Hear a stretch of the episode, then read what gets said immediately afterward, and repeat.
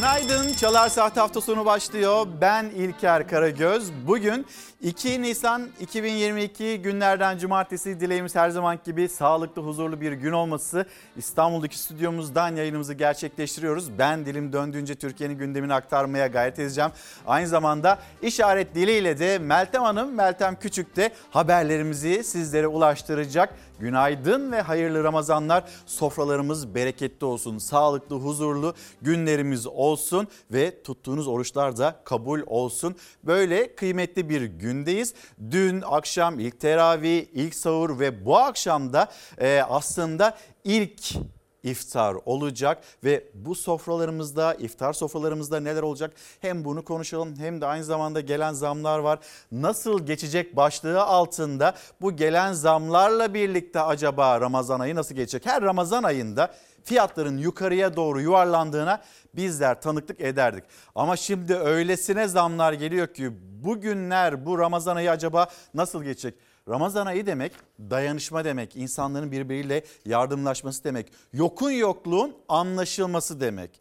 Peki Ramazan ayında biz bunu anlayacağız da geride kalan günler ve önümüzdeki günler nasıl geçti ve nasıl geçecek? Bunu hep birlikte gelin çalarsa hafta sonunda konuşalım istiyoruz. Bu başlık altında konuşalım. Sosyal medya hesaplarımızda görüyorsunuz. İlker Karagöz Fox, Instagram adresim Karagöz İlker, Twitter adresim. Şimdi biz konuşalım istiyoruz.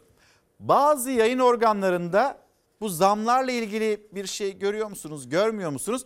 Bunun bir tespitini yapalım mı? Hemen başlangıçta. Gelin hep birlikte İrfan yönetmenimizden İrfan'dan ben bir rica edeyim. Şöyle bir birinci tur gazeteler, ikinci tur gazeteler.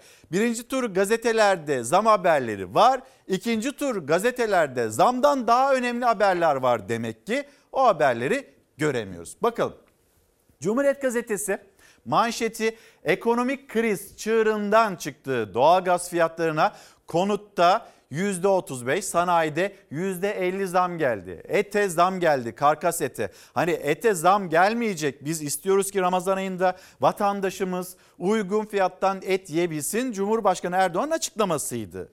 Cumhurbaşkanı Erdoğan istediğini acaba Et Süt Kurumu Başkanı istemiyor mu diye sorduk geçen hafta. Bu hafta içinde kapımızın önünde çok kuyruk oluyordu o yüzden de zam yaptık diyen Et ve Süt Kurumu'nun başkanı gitti. E, doğalgaza zam geldi.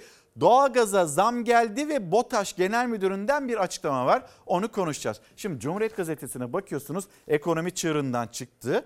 Burada bu haberi görüyorsunuz. Ama mesela ikinci tur gazetelerimiz hazır mı? Hazır değilse mesela ben burada hemen şöyle bir ikinci tura bıraktığım gazetelerden bakalım. Sabah gazetesi. Sabah gazetesinin ilk sayfası Barış gayretini İstanbul'da taçlandıralım. Başkan Erdoğan telefonda görüştüğü Putin'e çağrı yaptı. Dolmabahçe barışa dair ümitleri yeşertti. İki lideri İstanbul'da buluşturarak barış gayretlerini taşlandırmak istiyoruz. Verdiği mesaj bu. Şöyle bir gazeteyi tarayalım. Şöyle detaylarına bakalım. Yunus abi görebiliyor musun? İşte Ramazan'la ilgili bereket ve güzelliği, Ramazan rahmeti geldi deniliyor. Hani o mesajlar var. Ama hani bu Ramazan nasıl geçecek? Zamlar, zamlarla ilgili bir haber var mı? Yok. Sabah gazetesinde yok. Bakalım. Hürriyet gazetesi. Hürriyet gazetesinde vardır herhalde diye düşünüyorsanız bir bakalım. Hürriyet gazetesi manşeti Kirli Prens'e FETÖ rüşveti. FETÖ'cü eski milletvekili e, İlhan İşbilen'in eşi Nebat Evyap İşbilen'in İngiliz pasaportu almak için adı cinsel saldırıya karışan Prens Andrew'a 750 bin sterlin rüşvet verdiği ortaya çıktı. Manşet Hürriyet gazetesinde. Manşet bu. Altında yine bizim de seçtiğimiz bir haber var. Hani tabii ki gazetenin yayın yönetmeninin bileceği iş ama altındaki haber bence daha kıymetli. Daha da bir manşet gibi. Tarihi e, tarih yağlı boyanın altında kaldı. Bakalım önemli bir haber. Antalya'nın Elmalı ilçesinde koruma altındaki tarihi Akçay Camii belediyenin yaptığı tadilatla geri dönülmez şekilde tahrip edildi. İşte bu haber. Geçmişin izlerini sildiler. Caminin içinde kök boyasıyla yapılan orijinal süslemelerin üzeri beyaz yağlı boyayla kapatıldı. Tavan plastik lambiriyle kaplandı. En baştan yeniden yapmışlar, yenilemişler. İşte böyle Hürriyet gazetesi. Bakın görebiliyor musunuz? Zamla ilgili bir haber. Doğalgaza zam geldi. 1 Ocak'tan beri konuşuyoruz doğalgaza gelen zam. 1 Nisan itibariyle yine fahiş oranda zam geldi. Var mı Hürriyet gazetesinde? Yok. Akşam gazetesi. Hadi akşam gazetesine geçmeden önce Cumhuriyet gazetesi demiştik ya. Bakalım bir Bir Gün gazetesine. Bir Gün gazetesinin manşeti aynaya bakınca ne hissediyorlar? Çift maaşlı AKP'liler çocuğuna meyve bile alamayan asgari ücretli yurttaşlara hiç çekinmeden ekonomide şahlanış masalları anlatıyor. Şimdi ekonomide şahlanış masalları anlatılırken aynı zamanda asgari ücrete de zam yapılacaktır. Hani yapılacak değil de zam yapılacaktır. Ona o kadar her şeye zam geldi. Ona da bir zam yapılır herhalde gibi cümleler de kuruldu. Sonra 3600 ek gösterge, sonra emeklilikte yaşa takılanlar sırasıyla hepsini yapacağız denildi. Asgari ücretle ilgili de cümleler manşete çekildi. AK Parti'nin grup başkan vekilleri tarafından. Ne oldu peki? Asgari ücrete zam yapılacak mı yapılmayacak mı? Cumhurbaşkanı Erdoğan konuştu. Zamanı aralıktır dedi. Ve Cumhurbaşkanı Erdoğan'ın acaba İrfan o volumuz hazır mı? Cumhurbaşkanı Erdoğan'ın kurmuş olduğu bir cümle var. İşte yurt dışı seyahatinden dönerken gazetecilere şöyle bir cümle kurdu. Ben vatandaşıma onu aldatacak yani yapamayacağımız veya yapmayacağımız bir şeyi söylemeyi doğru bulmuyorum. Cumhurbaşkanı Erdoğan ben yapmayacağım, yapamayacağım bir şeyi söylemeyi doğru bulmuyorum derken AK Parti'nin kurmayları, AK Parti'nin grup başkan vekilleri yapılamayacak ve yapılmayacak bir şeyi vatandaşa açıklamayı acaba nasıl doğru buluyor? Bu konuda bir beklenti yaratıldı. Hadi bakalım enflasyon rakamlarını da biz e, göreceğiz. Hafta başında pazartesi günü itibariyle enflasyon rakamlarını göreceğiz. Avrupa bizi kıskanıyor, Almanya bizi kıskanıyor mu? Enerji fiyatlarında mesela buna da hep birlikte bir bakarız. Bir gün gazetesi. Buradan bir haber daha seçmiştik. Bir günden zam yağmuru. Görüyorsunuz bir gün gazetesinde. Zam yağmuru bitmedi enflasyon tutulamıyor. Bir başlık halinde yine duruyor. Dünya gazetesi fiyat farkı 5,5 katı aştı. Nedir? Nerede peki? Türkiye Ziraat Odaları Birliği Genel Başkanı Şemsi Bayraktar Mart ayında çarşıda, markette üreticiyle buradaki fiyatlar arasında bir kıyaslama yapıldı. E ne oldu? Karşımıza çıkan ne? 5,5 katlık bir artış var. Yani aslında enflasyon rakamları ile ilgili masayı da dağıtmışım. Enflasyon rakamları ile ilgili şunu söylüyor e, Şemsi Bayraktar. Hani kimse hatta eksi enflasyon falan da bekleyenler vardı Cumhurbaşkanlığı Ekonomi Ofisi'nde. Öyle bir tablo yok. %60'ın üzerinde İstanbul'un enflasyonu ortaya çıktı. Yıllık enflasyonu %60'ın üzerinde. %7'ye yakın aylık enflasyon çıktı. Avrupa bizi kıskanıyor denilirken Avrupa panik içinde yıllık enflasyonları %7,5 çıktı. Yıllık. Bizde İstanbul'da aylık enflasyon neredeyse %6. Bunların hepsini birlikte konuşacağız. Şimdi yine TÜİK'in yıllık enflasyonu, Ocak ayı, Şubat ayı, Aralık ayı bunların hepsini de gelin konuşalım. Ramazan ayının içindeyiz. Ramazan ayı bereket ayı, huzur ayı ama bu pahalılıkla acaba nasıl geçecek dediğimiz bir günün içindeyiz. Şimdi hemen bir Ramazan'ın ilk günü, ilk sahur, ilk teravih hemen bir bakalım izlenimlerimizi aktaralım. Sonra bol bol konuşalım çünkü bugün burada bir de biz bu kalkınmayı nasıl gerçekleştirebiliriz diye soracağımız konuğumuz olacak.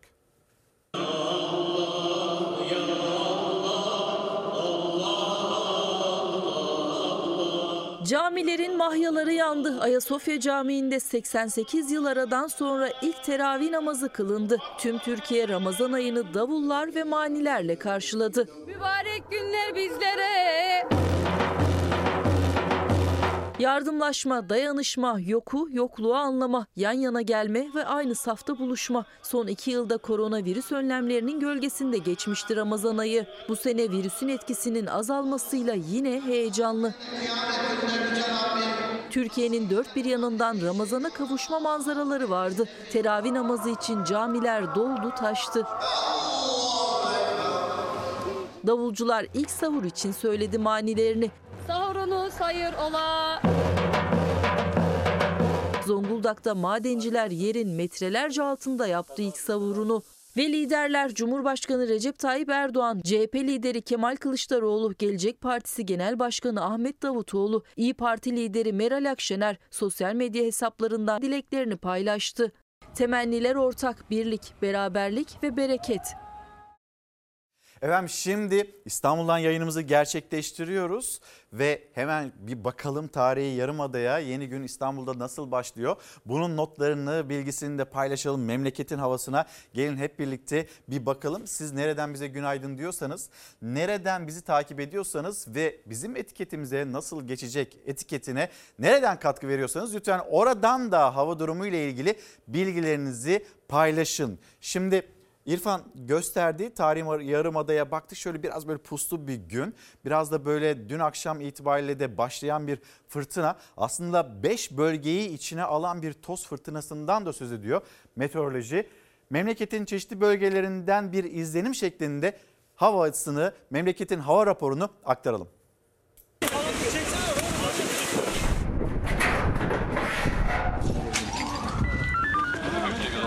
Bahar kuvvetli toz fırtınasıyla geldi. Birçok ilde çatılar uçtu, ağaçlar devrildi. Üzerine çatı düşen iki kişi yaralandı. Meteorolojidense 5 bölge için toz taşınımı uyarısı geldi. Ben dışarıdaydım. Hem ayağımı attım. Hadi bakalım. Çaldı, kurdu, indi aşağı. Sizlerde bir şey var mı? Tezgahta Bizde yok da malımız gitti. Çatı kalktı birden. Çatının kalktığını gördüm. Orada da talihsiz bir şekilde kadının kafasına denk geldi. Meteorolojinin fırtına uyarısı yaptığı iller arasındaydı Edirne. Hava sıcaklığının 23 derece ölçüldüğü kentte fırtına az kalsın can alıyordu. Bir apartmanın çatısından kopan parçalar başka bir evin çatısını yıktı. İçerideki bir kişi yaralandı. Pazar alanında da fırtına az kalsın can alıyordu. Çatıdan kopan bir parça alışveriş yapan bir kadının başına düştü. Yaralı kadın hastaneye kaldırıldı. Devrilen bir ağaçsa tezgahlardan birini yerle bir etti. Bak bir ağaç orada kırıldı, bir ağaç buraya. De böyle kaldık yani. Hava sıcaklığının 25 dereceye yükseldiği Kastamonu Bozkurt'ta eriyen kar suları Ezine çayının seviyesini yükseltti. Çayın üzerindeki iki köprü ulaşıma kapatıldı. İzmir'de de fırtına hayatı olumsuz etkiliyor. İzmir Valiliği kuvvetli fırtına nedeniyle motosiklet, motorlu kurye ve elektrikli skuterların trafiğe çıkışının yasaklandığını duyurdu. Yasak 3 Nisan pazar günü saat 22'de sona erecek. Manisa'da kum fırtınası etkiliydi. Çanakkale'de Lodos bir iş yerinin çatısını uçurdu. O sırada içeriye giren müşteri düşen parçaların altında kalmaktan son anda kurtuldu. Marmara, İç Ege, İç Anadolu'yla Batı ve Orta Karadeniz'de kuvvetli fırtına bugün ve yarın da devam edecek. Meteoroloji fırtınanın hızının saatte 90 kilometreyi bulabileceği uyarısında bulundu. Fırtınanın etkili olduğu illerde özellikle Nevşehir ve Bursa'da oluşabilecek olumsuzluklara karşı dikkatli olunmasında fayda var. Hava sıcaklıkları ise mevsim normallerinde hafta boyunca ancak yağmur geliyor. Yarın Marmara'dan yurda yeniden giriş yapacak yağmur. Pazartesi günü Karadeniz'in tamamına yayılacak. Bizlere günaydın diyen izleyicilerimizden gelen mesajlara hadi hep beraber bir bakalım. Nasıl geçecek? Geçmiyor. Emekli boğuluyor. Nefes alamıyoruz demiş Saniye Hanım gönderdiği mesajda. Kadime Hanım günaydınlar. Ee, Adıyaman'a sizin aracılığınızla günaydın diyelim. Her günümüz güzel geçecek diye böyle Yeni güne böyle başlamak isterken, pozitif, enerjik başlamak isterken maalesef hüsranla uyanıyoruz. Ramazan güncelleme bereketiyle geldi. Evet öyle deniliyor. Zam denilmiyor da güncelleme deniliyor. Adına ne denilirse denilsin. İnsanların alım gücü o kadar çok düştü ki hemen her gün o kadar çok zam geliyor ki artık biz bu pahalılıkta yaşayamıyoruz diyen pek çok büyüğümüz var. 89 yaşında bir büyüğümüz. Emekli öğretmenim ben dedi. Dün e, Yeşim Karacaoğlu'nun Ankara'dan yapmış olduğu haberde et ve süt kurumunun önünde ucuz et kuyruğundaydı. 89 yaşında bir büyüğümüz. Ben emekli öğretmenim dedi. Dünyanın dört bir yanından emekliler geliyor ülkemize. Ülkemizi ziyaret ediyorlar. Bizim emeklimiz buna layık değil mi? Bizim emeklimiz neden dünyayı gezemiyor? Neden dünyayı gezemiyor? Şöyle bir şey söyleyelim. Mustafa Bey göndermiş. Cumhuriyet Halk Partisi'nin önerisiyle 2018 yılında verilmeye başlayan 1000 lira emekli bayram ikramiyesi onun o dönem karşılığı 218 dolardı. Şimdi dolar 14 lira 65 kuruş olduğuna göre bayram ikramiyesinin refah payı hariç en az 3200 lirası olması gerekiyor. olması gerekmiyor mu?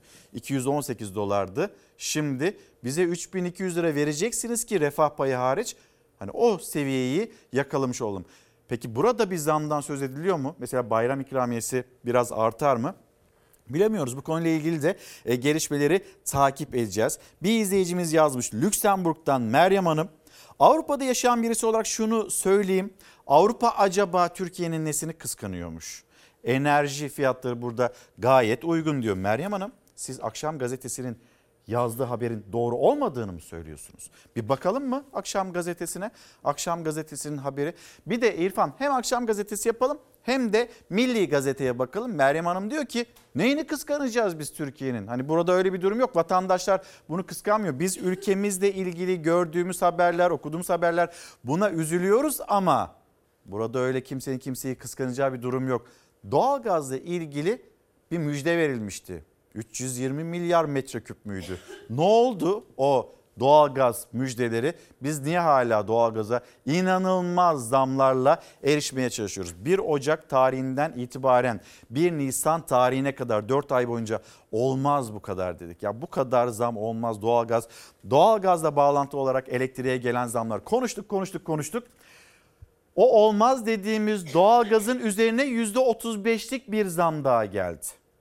Biz 1 Nisan itibariyle önümüzdeki günlerde acaba bu pahalılığı daha ne kadar daha konuşacağız?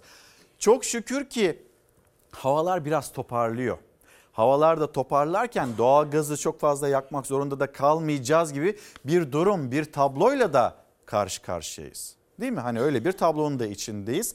Ee, şimdi e, iyisiniz değil mi Meltem Hanım? Heh, geçmiş olsun tamam. Şimdi Meltem Hanım da biraz öksürdü. Hemen küçük bir mola verdireyim kendisine. Akşam gazetesinden bakalım Meryem Hanım. Siz diyorsunuz ki yo bizde öyle kıskanılacak bir durum, kıskanılacak bir tablo da yok derken. Akşam gazetesi Ankara 3, Berlin 30 liraya ısınıyor. Bakın işte habere doğalgaz fiyatları konutlarda %35 arttı. Devlet desteği sayesinde Avrupa'da en ucuz gaz Türkiye'de mi? Hani öyle diyelim. Hadi hep beraber öyle diyelim. Hatta teşekkür ederiz. Hamdolsun da diyelim iyi ki hani böyle bu %35'lik zammı 1 Ocak'ta da yansıtmadılar. Böyle havalar ısınırken bu zam yapıldı. Biz de böyle çok fazla zamlı olarak kullanmak durumunda kalmayacağız en azından. Bununla ilgili minnetimizi mi iletelim? Alım gücüne baktığımızda böyle bir tablo çıkıyor mu karşımıza? Bakalım. Doğalgaz fiyatları kontlarda %35 arttı. Elektrik ve doğalgaz fiyatlarında yeni düzenleme yapıldı. Yeni düzenleme zam falan değil o. Biz düzenleme yaptık biz. Devletin %70'lik desteği sayesinde çok şükür en ucuz doğalgazı Avrupa'da hala Türk halkı kullanıyor. Daha ne istersiniz ki Ukrayna ve Rusya birbirine girmiş ve Türkiye'de en ucuz doğalgaz kullanılıyor. Daha ne istenilir ki? Akşam gazetesinin haberi böyle. Bir de Milli Gazete'ye bakalım. Milli Gazete'nin manşeti acaba neyi söylüyor? Şimdi bir tarafta bazı gazeteler zamlarla ilgili hiç cümle kurmamış. Hani içlerinde vardır, iç sayfalarda vardır. Hiç cümle kurmamışlar. Kuranlar ya mesela KDV ile ilgili marketleri suçlamışlar. Üretici enflasyonuna bakılmamış. Böyle fırsatçılık denilmiş. Marketler suçlanmış.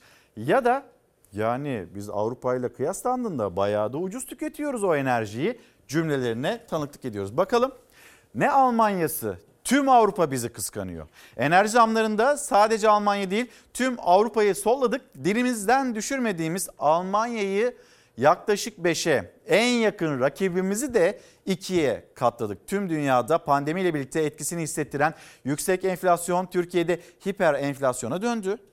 Avrupa ülkelerinin çoğunda yıllık %5-10 gibi görülse de Türkiye'de bu rakamlar aylık bazda gerçekleşiyor. Az önce bahsettiğimiz akaryakıt, elektrik ve doğalgaz fiyatlarında da yıllık artışta Türkiye açık ara önde bulunuyor.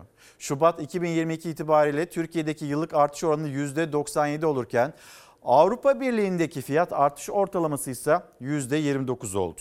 Siyasi iktidarın Türkiye ekonomisine yönelik kullandığı Almanya bizi kıskanıyor propagandist ifadesi ironik olarak Avrupa bizi kıskanıyor'a evrildi. Şuradaki tabloyu biraz büyütebilir miyiz İrfan?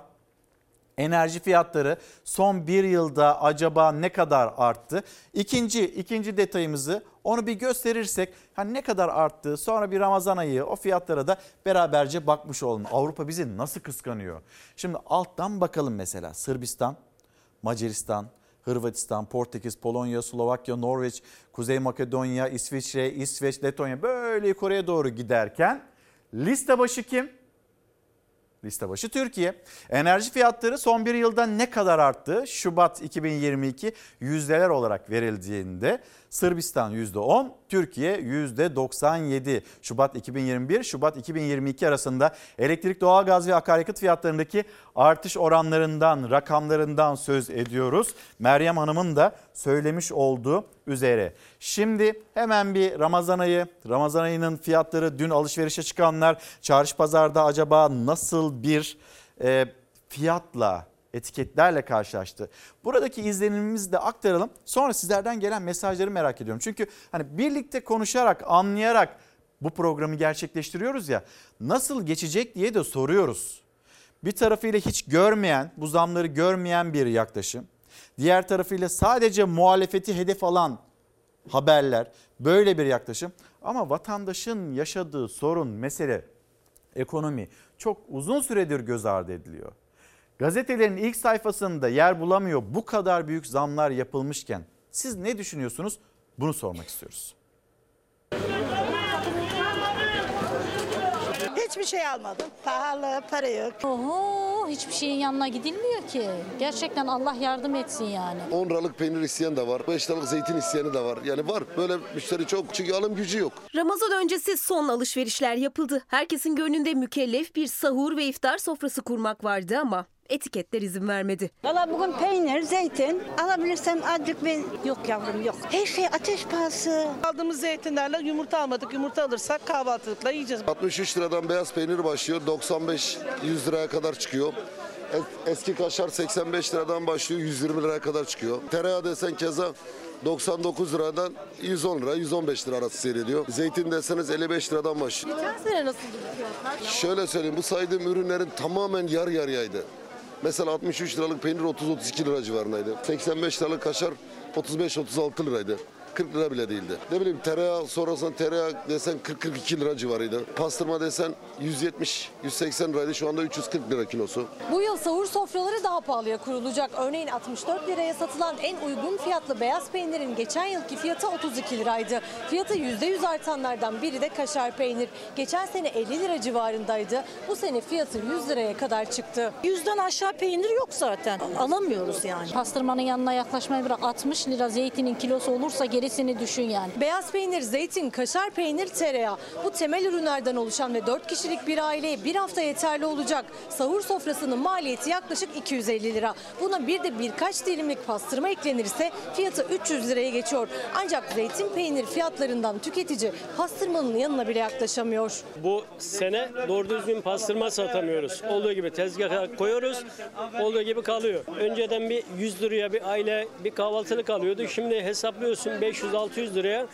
poşet de olmuyor yani. Eskiden böyle miydi? Bugün aldığımız şeyi yarın başka türlü alıyoruz. Dolaşıyoruz dolaşıyoruz bir şey alamıyoruz diyorum. El, para elimizde kalıyor yani. 100 liraya ne olur hiçbir şey olmaz. Ticaret Odası'na göre İstanbul'da yıllık enflasyon %63.25 ile 2002'den bu yana en yüksek seviyesine çıktı. Bunu etiketler de gösteriyor. Ramazan'da sofralara hurma koyabilmek de zor artık. 50 liradan başlıyor 140-160 liraya kadar gidiyor. Geçen sene 30 lira olan bir hurma şimdi 80 lira 100 lira olmuş. Yani 2'ye 3'e katlamış fiyatlar. Çok pahalı yavrum bir şeyin yanına yanaşılmıyor. Mutfaktaki yangından söz ederken akşamdan aslında dünden ve gece saatlerinden de bir haber paylaşalım. Çanakkale'den Çanakkale gündemden Güngör abi e, orada yerel gazetecilikte önemli işler yapan Güngör abi de hatırlatıyor. Hemen bir Çanakkale'de çıkan yangın. Burada işte o söndürme çalışmaları ne aşamada bunun bilgisini de paylaşalım.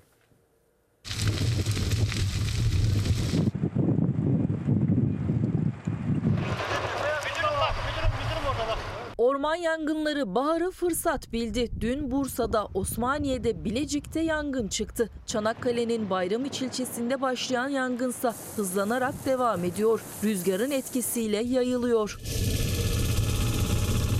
Dün öğle saatlerinde çıkan yangın kuvvetli lodosun etkisiyle de kısa sürede geniş bir alana yayıldı. Söndürme çalışmaları gece boyunca devam etti. Çanakkale valisi İlhami Aktaş yangın bölgesinde incelemelerde bulundu. Arkadaşlarımızın rüzgara, fırtınaya, kuvvetli bir rüzgara rağmen çalışmaları devam ediyor. Yaklaşık 50 civarında arazöz, 15 civarında iş makinesi, Orman Bölge Müdürlüğümüzün ve diğer kurumların, jandarma, AFAD'ın yaklaşık 300 personel arkadaşımız bir mücadele veriyorlar. Ee, Umuyoruz bu rüzgara rağmen bu gece içerisinde e, daha da bir ilerleme sağlanmış olacak ama şu an için zaten e, tam kontrol altına alınmadıysa da e, yerleşim yerlerini, hayatı çok büyük ölçüde etkileyecek bir durum gözükmüyor inşallah. Bölgede rüzgarın hızı zaman zaman 100 kilometreye çıkıyor. Alevler gece saatlerinde Tarımsal Kalkınma Kooperatifi elmalarının saklandığı soğuk hava deposu yakınlarına kadar ilerledi. Köylülerse elmaları ilaçladıkları tarım makinalarına su doldurarak yangına müdahale etmeye çalıştı. Dün gece Osmaniye'nin Düzüç ilçesinde de yangın çıktı. Bir hektar alanın zarar gördüğü bölgede alevler sabaha doğru kontrol altına alındı. Bölgede soğutma çalışması sürüyor. Bilecik'te Kızıldamlarla Kurtköy arasındaki ormanlık alanda çıkan yangında kısmen söndürüldü. Bursa'nın Nilüfer ilçesinden de alevler yükseldi. Kuvvetli lodosun etkisiyle hızla yayılan yangın sabaha doğru kontrol altına alındı. Güney Budaklar Mahallesi yakınında başlayan orman yangını ise devam ediyor. Orman yangınları maalesef erken başladı. Bir sanatçı Şahan Gökbakar iki gün önce şöyle bir soru sordu. Hatırlatma zamanı hatta onu da göstereyim sosyal medya üzerinden. Yaz aylarının başlamasına ve yangınların yine ülkemiz ormanlarını yok etmesine iki aydan az kaldı. Yangın uçakları nerede? İhale yapıldı mı? Kiralık kaç uçak? Ne zaman hazırda bekliyor olacak? Tarım Bakanlığı'na, Savunma Bakanlığı'na bu onları da etiketleyip sordu. Cevap rica ediyoruz dedi. Bu konuyla ilgili bir çalışma yapıldı mı yapılmadı mı? Bunu merak ediyor insanlar. Orman yangını çıkacak. Biz o çıkan yangınları söndüre, söndürebilecek miyiz, söndüremeyecek miyiz? İşte şimdiden uyarılar ve şimdiden işte bakın karşınızda Çanakkale'de çıkan orman yangını, Bayramiş'te, Bayramiş dediğiniz yer Kaz Dağları'nın içi, Kaz Dağları'nda çıkan bir yangın ya da etekleri ya da Çeşme ya da İzmir. Bizim ormanlarımız burada çıkan yangınlarla ilgili acaba biz hazır mıyız değil miyiz? Bunları hızlıca söndürebilecek miyiz, söndüremeyecek miyiz? Şimdi ve devamlı. Şimdi toprak ıslak daha hızlı yayılmıyor. Daha hızlı böyle sıçraya sıçraya gitmiyor o yangınlar.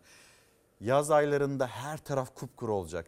Kozalaklar böyle tutuştuğunda bir fırladığında etrafa diğer yerleri bölgeleri ağaçları da tutuşturmaya devam edecek. Hem ağaçlarımızı kaybedeceğiz hem orman canlılarını kaybedeceğiz. Biz buna karşı hazır mıyız değil miyiz? Çok yerinde çok da etkili bir soru. Hani iklimi konuşuyoruz, küresel iklimi konuşuyoruz. Yine konuşmaya da devam edeceğiz. Bununla birlikte acaba biz çevremizi ne kadar koruyoruz ve çevremizde doğayla barışık ne kadar yaşıyoruz? Bunu da bir kez daha hatırlatmış oldum. Nasıl geçecek acaba yaz ayları? Bu orman yangınlarını bir konuşalım istiyoruz sizinle. Okan Bey göndermiş sosyal medyadan. 2 ay önce 120 liraya aldığım sebzeleri dün 188 liraya aldım. Hesabı siz yapın. Hasan abiniz var. O da gazeteci. Dün sosyal medya üzerinden paylaşmış. 10 lira dereotu. 10 liranın üzerinde maydanoz. Yani bakıyorsunuz kış sebzeleri, meyveleri onlar pahalı. Otlar yani salata yapacaksınız otlar onlar da pahalı. Her şey pahalı. E nasıl geçecek? Bu Ramazan ayı nasıl geçecek? Bu Ramazan ayı sonraki günler asgari ücretli için, emekli için nasıl geçecek? Bir planlamanız var mı? Şahan Gökbakar mesela orman yangınlarını soruyor. E vatandaş da soruyor. Acaba bu pahalılıkla beraber bizim önümüzdeki günler nasıl geçecek? Bunların hepsini konuşmamız gerekiyor. Bir siyaset, siyasetin kulislerine bakalım. Siyaset koridorlarında neler oluyor? Dün akşam orta sayfa akşamıydı. Orta sayfa gecesiydi ve Türkiye'nin deneyimli gazetecileri Genel Yayın Yönetmenimiz Doğan Şentürk moderatörlüğünde yan yana geldi ve siyaset kulislerinin nabzını tuttu. Bakalım bir. Deva Partisi Genel Merkezi'ndeki Altılı İttifak'a Ali Babacan'ın ev sahipliğinde verilen yemekte önemli alınan bir karar şu. Bu seçim yasası bizi bölmesine, birbirimize düşürmesine izin vermeyeceğiz. Metinde de onu açıkladılar Tabii zaten. açıkladılar. Ama başka şeyler de var. Yani henüz yansımayan bizzat Sayın Ali Babacan'dan aldığım ve şu anda kamuoyuna yansımayan bilgilerden bir tanesi şu. Biz bu aday meselesini çok öne hemen almayalım. Sona doğru bırakalım. Fakat aday meselesinde çok enteresan bir şey söyledi. Dedi ki bazı liderlerin bu aday tarifleri altılı ittifaktaki liderleri rahatsız etti. Bu tariften vazgeçelim kararı alınmış o yemekte. Yani artık bu tarifi vermeyelim. Çünkü bu henüz erken ama bir karar daha alınmış. Kesinlikle aday bir kişi olacak. Yani birinci turda şu kadar aday çıkaralım değil tek aday çıkaracağız. Fakat bu tek adayı da 6 liderin ortak mutabakatıyla, 6 partinin ortak mutabakatıyla belirleyeceğiz. Peki e, bir bakarsan Doğan Şentürk yani Kemal Kılıçdaroğlu'nun adaylığı kesin gibi bir hava var yani CHP'liler. Öyle bir şey almadım ben. Öyle Yani şeyden. CHP'den Babacan'dan almadım. CHP'den tabii CHP'de ki var. Başka karar şu. Diyor ki biz şu anda iktidara e, gelsek ne yapacağız? Bizim bir yol haritamız çıkmalı. Yani parlamenter sisteme dönüş. Örneğin çok enteresan bir şey söyledi. Bir numaralı kararname, kanun hükmünde kararname ne olacak? Örneğin şu anki Cumhurbaşkanı Bayburt'taki bir defterdarın atamasını bile yapıyor. Acaba bu bir numaralı kararname ile gelir gelmez hangi atamalara karışacak, hangilerini meclise bırakacak, hangileri başka türlü olacak bunu belirlemek mi lazım? Yol Bu- haritası Yol istiyor. haritası. İki, Anayasa değişmeden Cumhurbaşkanı'nın yaptığı her şeyi yapmak zorundalar bir kere. öyle ama orada da yine bir yol haritası görmek istiyor Deniz. yapacak. Onun Hemen- için de o süre zarfında o yetkileri Cumhurbaşkanı'nın şimdiki sisteme göre sahip olduğu yetkileri kullanacak kişinin bu büyük yetkiyi kötüye kullanmayacağından emin olmaları Aynen gerekiyor. öyle. Bunda aynen mutabık öyle. kalmak Mutabık. istiyorlar. Çiğdem bir şey daha var. Siyasi etik yasası dedik ya. İvedilikle siyasi etik yasasını ve siyasetin finansmanını zaten biliyorsun Bilkent'teki hep beraber gitmiştik. Bilkent'teki Bilkent 28 Otel'deki Şubat'ta. 28 Şubat deklarasyonunda da bu vardı. Bunu göreceğiz. Bir yandan sizlerden gelen mesajlara bakayım. Bir yandan da gazetelerimize dönüş yapmış olalım. Dünya Gazetesi'ne bakmıştık. İlk turdan bir Evrensel Gazetesi'ne geçiş yapalım. Evrensel Gazetesi'nin manşeti sofralar da asgari. Bu yıl Ramazan ayında sofranın besin değeri küçüldü, maliyeti katlandı. Ankaralı yurttaşlar da, Diyarbakırlı yurttaşlar da pazarda aynı cümleyi kurdu. Patates bile lüks. Manava gitmek lüks. Pazara gitmek lüks. Gelen şeker zamlarından sonra o poğaçayı, pastayı alabilmek lüks. Lüks hale geldi. E nasıl geçecek? Nasıl geçinilecek? Evrensel Gazetesi'nin manşeti böyleydi. Evrensel Gazetesi'nden sonra İrfan sana zahmet Milliyet Gazetesi'ne bakalım. Hani ikinci tur gazetelere geçmiş olalım. Bir taraftan ilk tur gazeteler pahalılığı anlatıyor. Diğer tarafta ikinci tura koymuş olduğumuz gazetelerde acaba pahalılıkla ilgili haberler var mı yok mu? Onu görmeye çalışıyoruz. Yani vatandaş için o kadar önemli, kıymetli ve bunun üzerinde durulsun denilen haberler var mı? Hadi bakalım hep birlikte Milliyet Gazetesi'nde görebilecek miyiz acaba? Gazetelerde pahalılık haberi arıyoruz farkındaysanız. Bakıyorsunuz manşete Ramazan'da çalışma hayatı, il il Ramazan imsakiyesi, tarihle sanatın harman olduğu yer, Ukrayna'dan karşı saldırı, İstanbul ümitleri yeşertti İstanbul buluşması ve yine Cumhurbaşkanı Erdoğan'ın Putin'e ve Zelenski'ye yaptığı çağrı. Süresiz nafaka öncelik değil. Ee, birinci boşanma nedeni, FETÖ'den prense pasaport rüşveti, İsrail'de kritik Ramazan. Bakıyorsunuz, bakıyorsunuz küçücük de olsa o zaman haberini göremiyorsunuz. Fırtına yıktı Milliyet Gazetesi'ndeki haberde. Devam edelim Aydınlık Gazetesi. Aydınlık Gazetesi'nde var mıdır? Zaman zaman böyle tarım konusunda hükümete ciddi uyarılarda bulunan bir gazete Aydınlık Gazetesi. Bakıyorum Kıbrıs'ta Türkiye'nin yanındayız İsma- İslami Gençlik Teşkilatı. Çin'in FETÖ'sü İstanbul'da kampanyaya sarıldılar. Türkiye'nin ve dünyanın dört bir yanından vatanseverler harekete geçti. Enflasyonla böyle mücadele edilir. Nedir? Şu an doğalgaz devlet hakimiyetinde, ham petrol ve rafinecilik ise özel sektöründe devletin özel sektörlerde de hakim olması çok önemli. Bir hatırlatma, bir uyarı. Zamlar Ramazan'ın tadını kaçırdı. En azından bir fotoğraf ve üzerinde küçük de olsa bir başlık görebilmişsiniz Aydın gazetesinde. Türkiye gazetesi marketler yine KDV'yi yuttu. Onların kasası doldu olan vatandaşa oldu. Devlet gelirinden vazgeçip sağ olsun devletin geliri de kimden geliyor acaba? Kendi kendine üretip de bir gelire mi sahip oluyor yoksa vatandaşın vergileriyle bir gelire mi sahip devlet? Onu da konuşalım. Ancak fırsatçılar etiketleri düşüreceğine yükseltti. Marketler yine KDV'yi yuttu. İşte böyle e, beyaz peynir markaları da göstermişler, markaları da e, söylemişler. Sonra da bunun sorumlusu fırsatçı marketler denilmiş. Bir kafa karışıklığı var. Hani Türkiye gazetesinin e, KDV ile ilgili değerlendirmesi mesela Yeni Şafak'ta farklı şekilde ele alınmış. Yeni Şafak gazetesinde ekonomiyle ilgili zamlarla ilgili bir haber yok ama KDV indirimiyle ilgili, indirimle ilgili haberi görebiliyorsunuz. Nedir? O habere de baktığımızda etiketlerde KDV indirimi sayfanın kenarında köşesinde de olsa buluyorsunuz. Göstereyim mi yerini İrfan? Bulamadıysak bakın şurada tam burada yani koskoca gazete tam burada ve bir indirim haberi. Bakalım katma değer vergisine ilişkin %10'luk indirim düzenlemesi dün yürürlüğe girdi. Biz uğraşıyoruz uğraşıyoruz kamerada bile görmekte zorluk çekiyoruz. Zaten e, Yeni Şafak gazetesi de görmeye çalışmış. Hani başka bir şey yapmamış. Şöyle şuralarda bir yerlerde en azından bir indirim haberini görelim demişler. %10'luk indirimden Yeni Şafak gazetesi de indirim var demiş. Türkiye gazetesi indirim var da hani çok da vatandaşa yansımıyor. Marketler de fırsatçılık yapıyor demişler. Var mı doğalgazla ilgili zam haberiyle ilgili bir bilgi? Göremedik. Biz paylaşalım. Buyurun. Facia diyorum. Başka da hiçbir şey diyemiyorum. Zaten kış boyu öyle en düşükte yakıp battaniye ve yorganlarla oturmaktan başka çaremiz yoktu. Faturamız çok kötü durumda. 660 lira geldi. Peki ısındınız mı?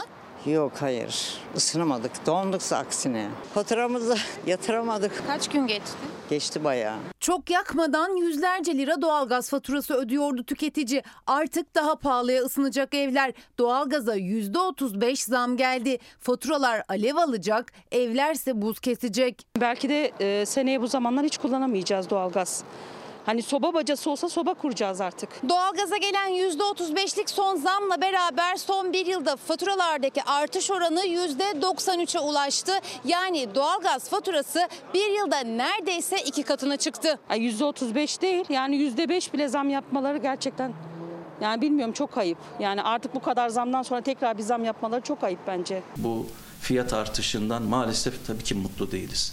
Ama yapmak zorunda mıydık? Evet yapmak zorundaydık. BOTAŞ Genel Müdürü Burhan Özcan uluslararası piyasayı işaret etti. Zam yapmak zorunda kaldık dedi. Avrupa'da tüketicilerin sıkıntı içinde olduğunu anlattı. Avrupa'da tamam gelir düzeyi farklı, e, durumları bize göre biraz daha iyi olabilir doğru. Ama Avrupa'da bile şu anda e, tüketiciler ciddi sıkıntı içerisinde. Zaten Bizans kullanıyoruz. Ona rağmen böyle fantastik faturalar geliyor görüyoruz. Sanki kazanıyorum birini yedirmek için geliyor. %35'lik zamla 500 liralık doğalgaz faturası 675 liraya çıkıyor. Üstelik gıdaya temizlik ürünlerine gelen KDV indirimi faturalarda yok. %18 KDV alınmaya devam ediyor. Bu da 500 liralık faturada 75 lira. Tam ısınamıyoruz. Bu kadar parayı vermemize rağmen ısınamıyoruz yani soğukta oturuyoruz. Elektrik üretimi için kullanılan doğalgaza da %44,30 zam geldi. Bu da elektriğe zammın habercisi. Zam zam üstüne zam zam. Akşamdan yatırık sabah zam. Hiç bizi düşündüğü yok. Hiç. Hala halimiz perişan. Gerçekten söylüyorum perişan. Suat Bey günaydın. Hiç de karamsar değilim ve ben de bu zorlu günlerin geçeceğini düşünüyorum. Diyor ki geçer kardeşim geçer bu ülke neler yaşadı bu da geçer karamsar olmayın bu da geçer diyor. Ben de öyle olduğunu düşünüyorum. Ben de hem de yakın bir zamanda her şeyin böyle geçeceğini her şeyin düzeleceğini düşünenlerdeyim. Böyle hiç de karamsar değilim açıkçası. Şimdi Şükrü Bey günaydın Şükrü Durmuş e, Tarım Orman İş Sendikası Başkanı kendisi. Hani Şahan Gökbakar bu orman yangınları başladı. Acaba bununla ilgili bir adım var mı, bir çalışma var mı diye sormuştu ya sosyal medya üzerinden Tarım Bakanlığı'na. Aynı zamanda Milli Savunma Bakanlığı'nı da etiketlemişti. Şimdi diyor ki Şükrü Durmuş, orman yangınlarına maalesef hazır değiliz. Hazırlık bir hazırlık bir yıl önceden başlaması gerekirdi. Öncelikle yangın işçisi alınıp eğitimden geçirilmesi gerekirdi. Bu yapılmadı yetmezmiş gibi İzmir'deki yangın eğitim merkezi satıldı. Bir takım liyakatsiz atamalar yapıldığını da anlatıyor. Yine Şükrü Durmuş. Geçen yıl alınan 2020 işçi de tamamen yandaşlık üzerinden alındı. Adımı rahatlıkla kullanabilirsiniz diyor Tarım Orman İş Sendikası ve onların tespiti bu şekilde. Orman yangınlarına hazır mıyız? İşte bugünden verilen mesajlar ne kadar hazır olduğumuzda gözler önüne seriyor. Şimdi İstanbul enflasyonuna bakalım. Gazetelerde de bununla ilgili haberler var ama hani gazetelere sonra devam edelim İrfan. Hemen bir paylaşalım. Avrupa bizi kıskanıyor mu? Enflasyonumuz eksi enflasyon çıkar mı? Ya da böyle beklentiler %5'lik beklentilerden söz ediliyordu. Gerçi Hazine ve Maliye Bakanı Nebati önce 2022'nin yaz ayları sonra da 2023'e doğru bir tarih verdi. Bir pik yapacağız sonra geçecek denilmişti. O pik geçer mi geçmez mi? Biz enflasyonu hangi seviyede göreceğiz? Bir bakalım bunun öncüsü oluyor genelde. E, TÜİK'in açıklayacağı enflasyonun öncü rakamlarını İstanbul Ticaret Odası açıklıyor. İnfla, e, İstanbul'un enflasyonu da TÜİK'in enflasyonlarına çok yakın çıkıyor. Bir bakalım acaba İstanbul'un enflasyonu kaç ve neyin ipucunu veriyor bize? Piyasalar TÜİK'in verilerini beklerken görünen köyü Türkiye Ziraat Odaları Başkanı Şemsi Bayraktar üretici market fiyatları arasındaki makas açıklığıyla anlattı. İstanbul Ticaret Odası verilerine göre İstanbul'da enflasyon 20 yıllık rekor kırdı. %63,25 ile. Çarşı, pazar, market ateş pahası KDV indirimlerine rağmen hem de ve yangın bir türlü söndürülemiyor. İTO verileri de bunu söylüyor. Mart ayında perakende fiyatlar %6,29 arttı ve İstanbul'un aylık enflasyonu Avrupa'nın yıllık enflasyonuyla yarıştı. Avrupa yıllık enflasyonunun %7,5'a çıkmasının şaşkınlığında. İstanbul'da ise hesaplanan enflasyon %63,25.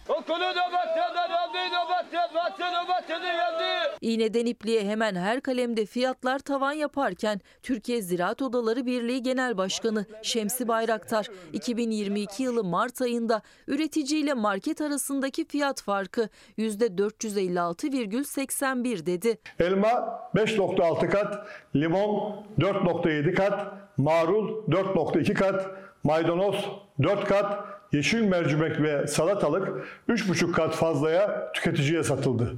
Bayraktar'dan bir çarpıcı veri daha. Mart ayında markette 40 ürünün 34'ünde fiyat artışı, 6'sında ise fiyat azalışı görüldü. Mart ayında markette fiyatı en fazla artan ürün %157,55 ile kuru soğan, sonra da %74,58 ile karnabahar. Fiyatı en çok azalan ürünse %18,93 ile pırasa.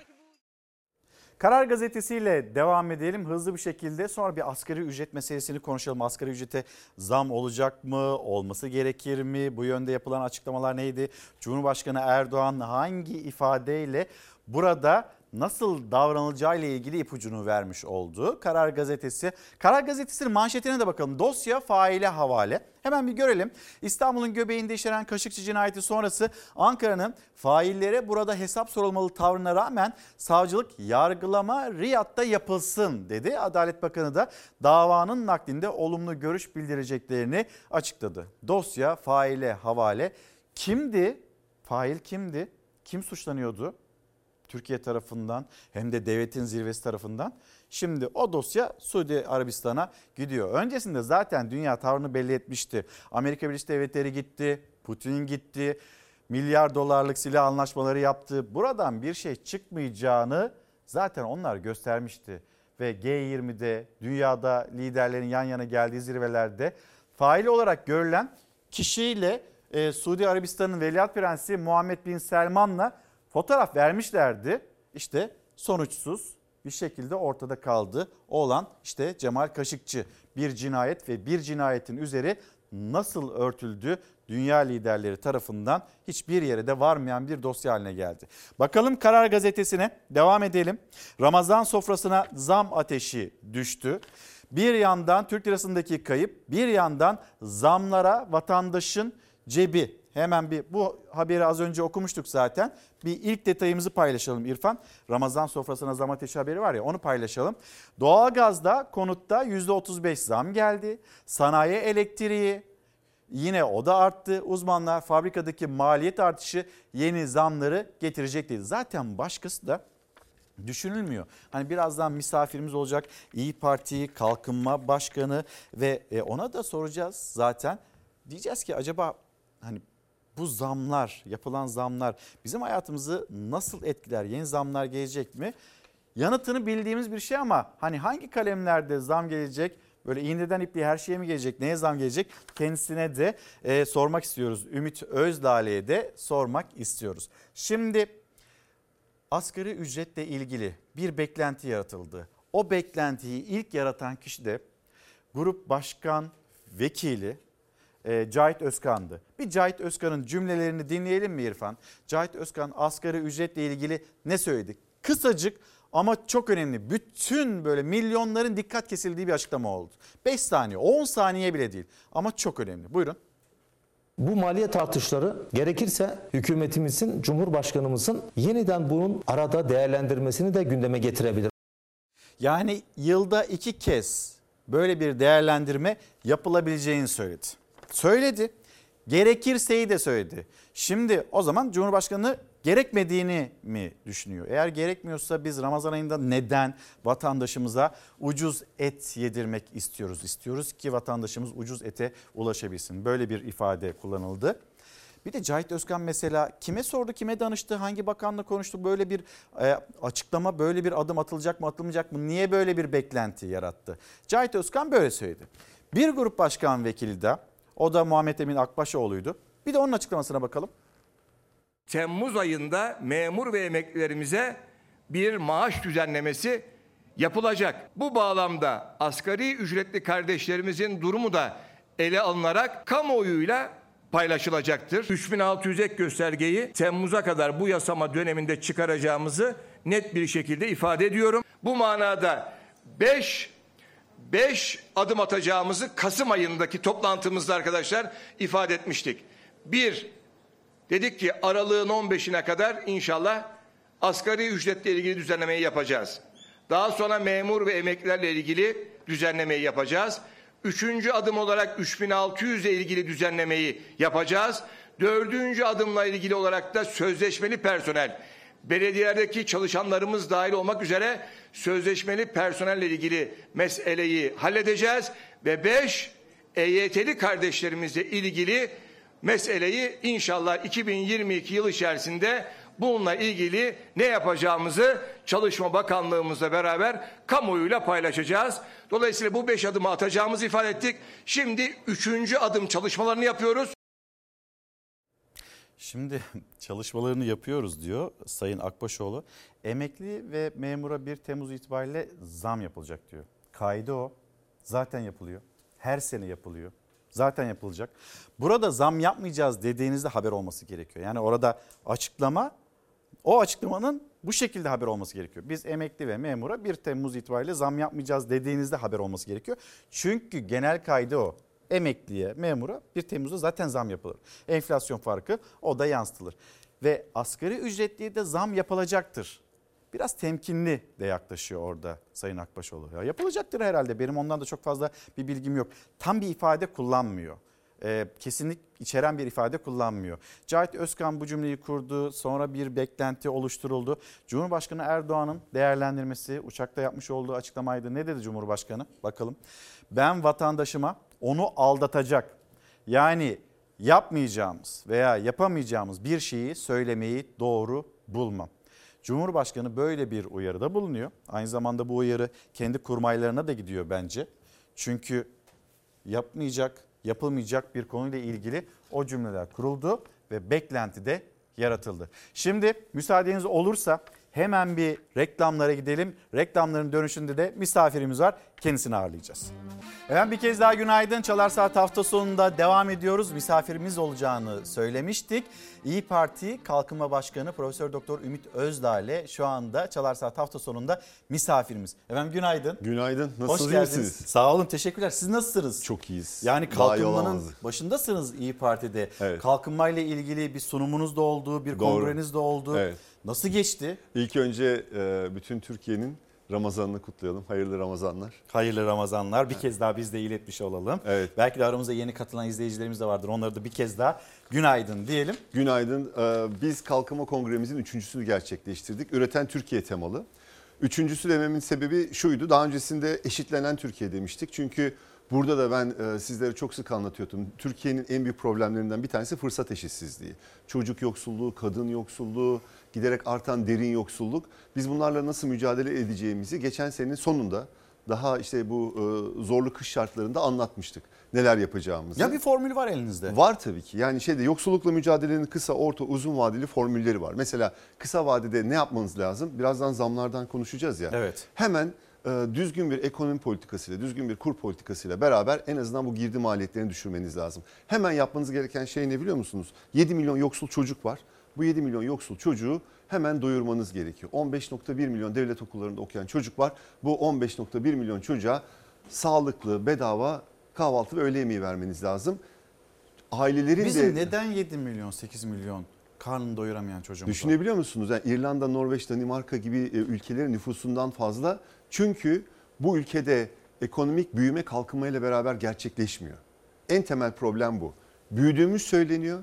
Yılda %7, %8 büyüdüğümüz söyleniyor ama kalkınamıyoruz İlker Bey. Yani bir, o büyümeyi toplumun tamamına yayamıyoruz.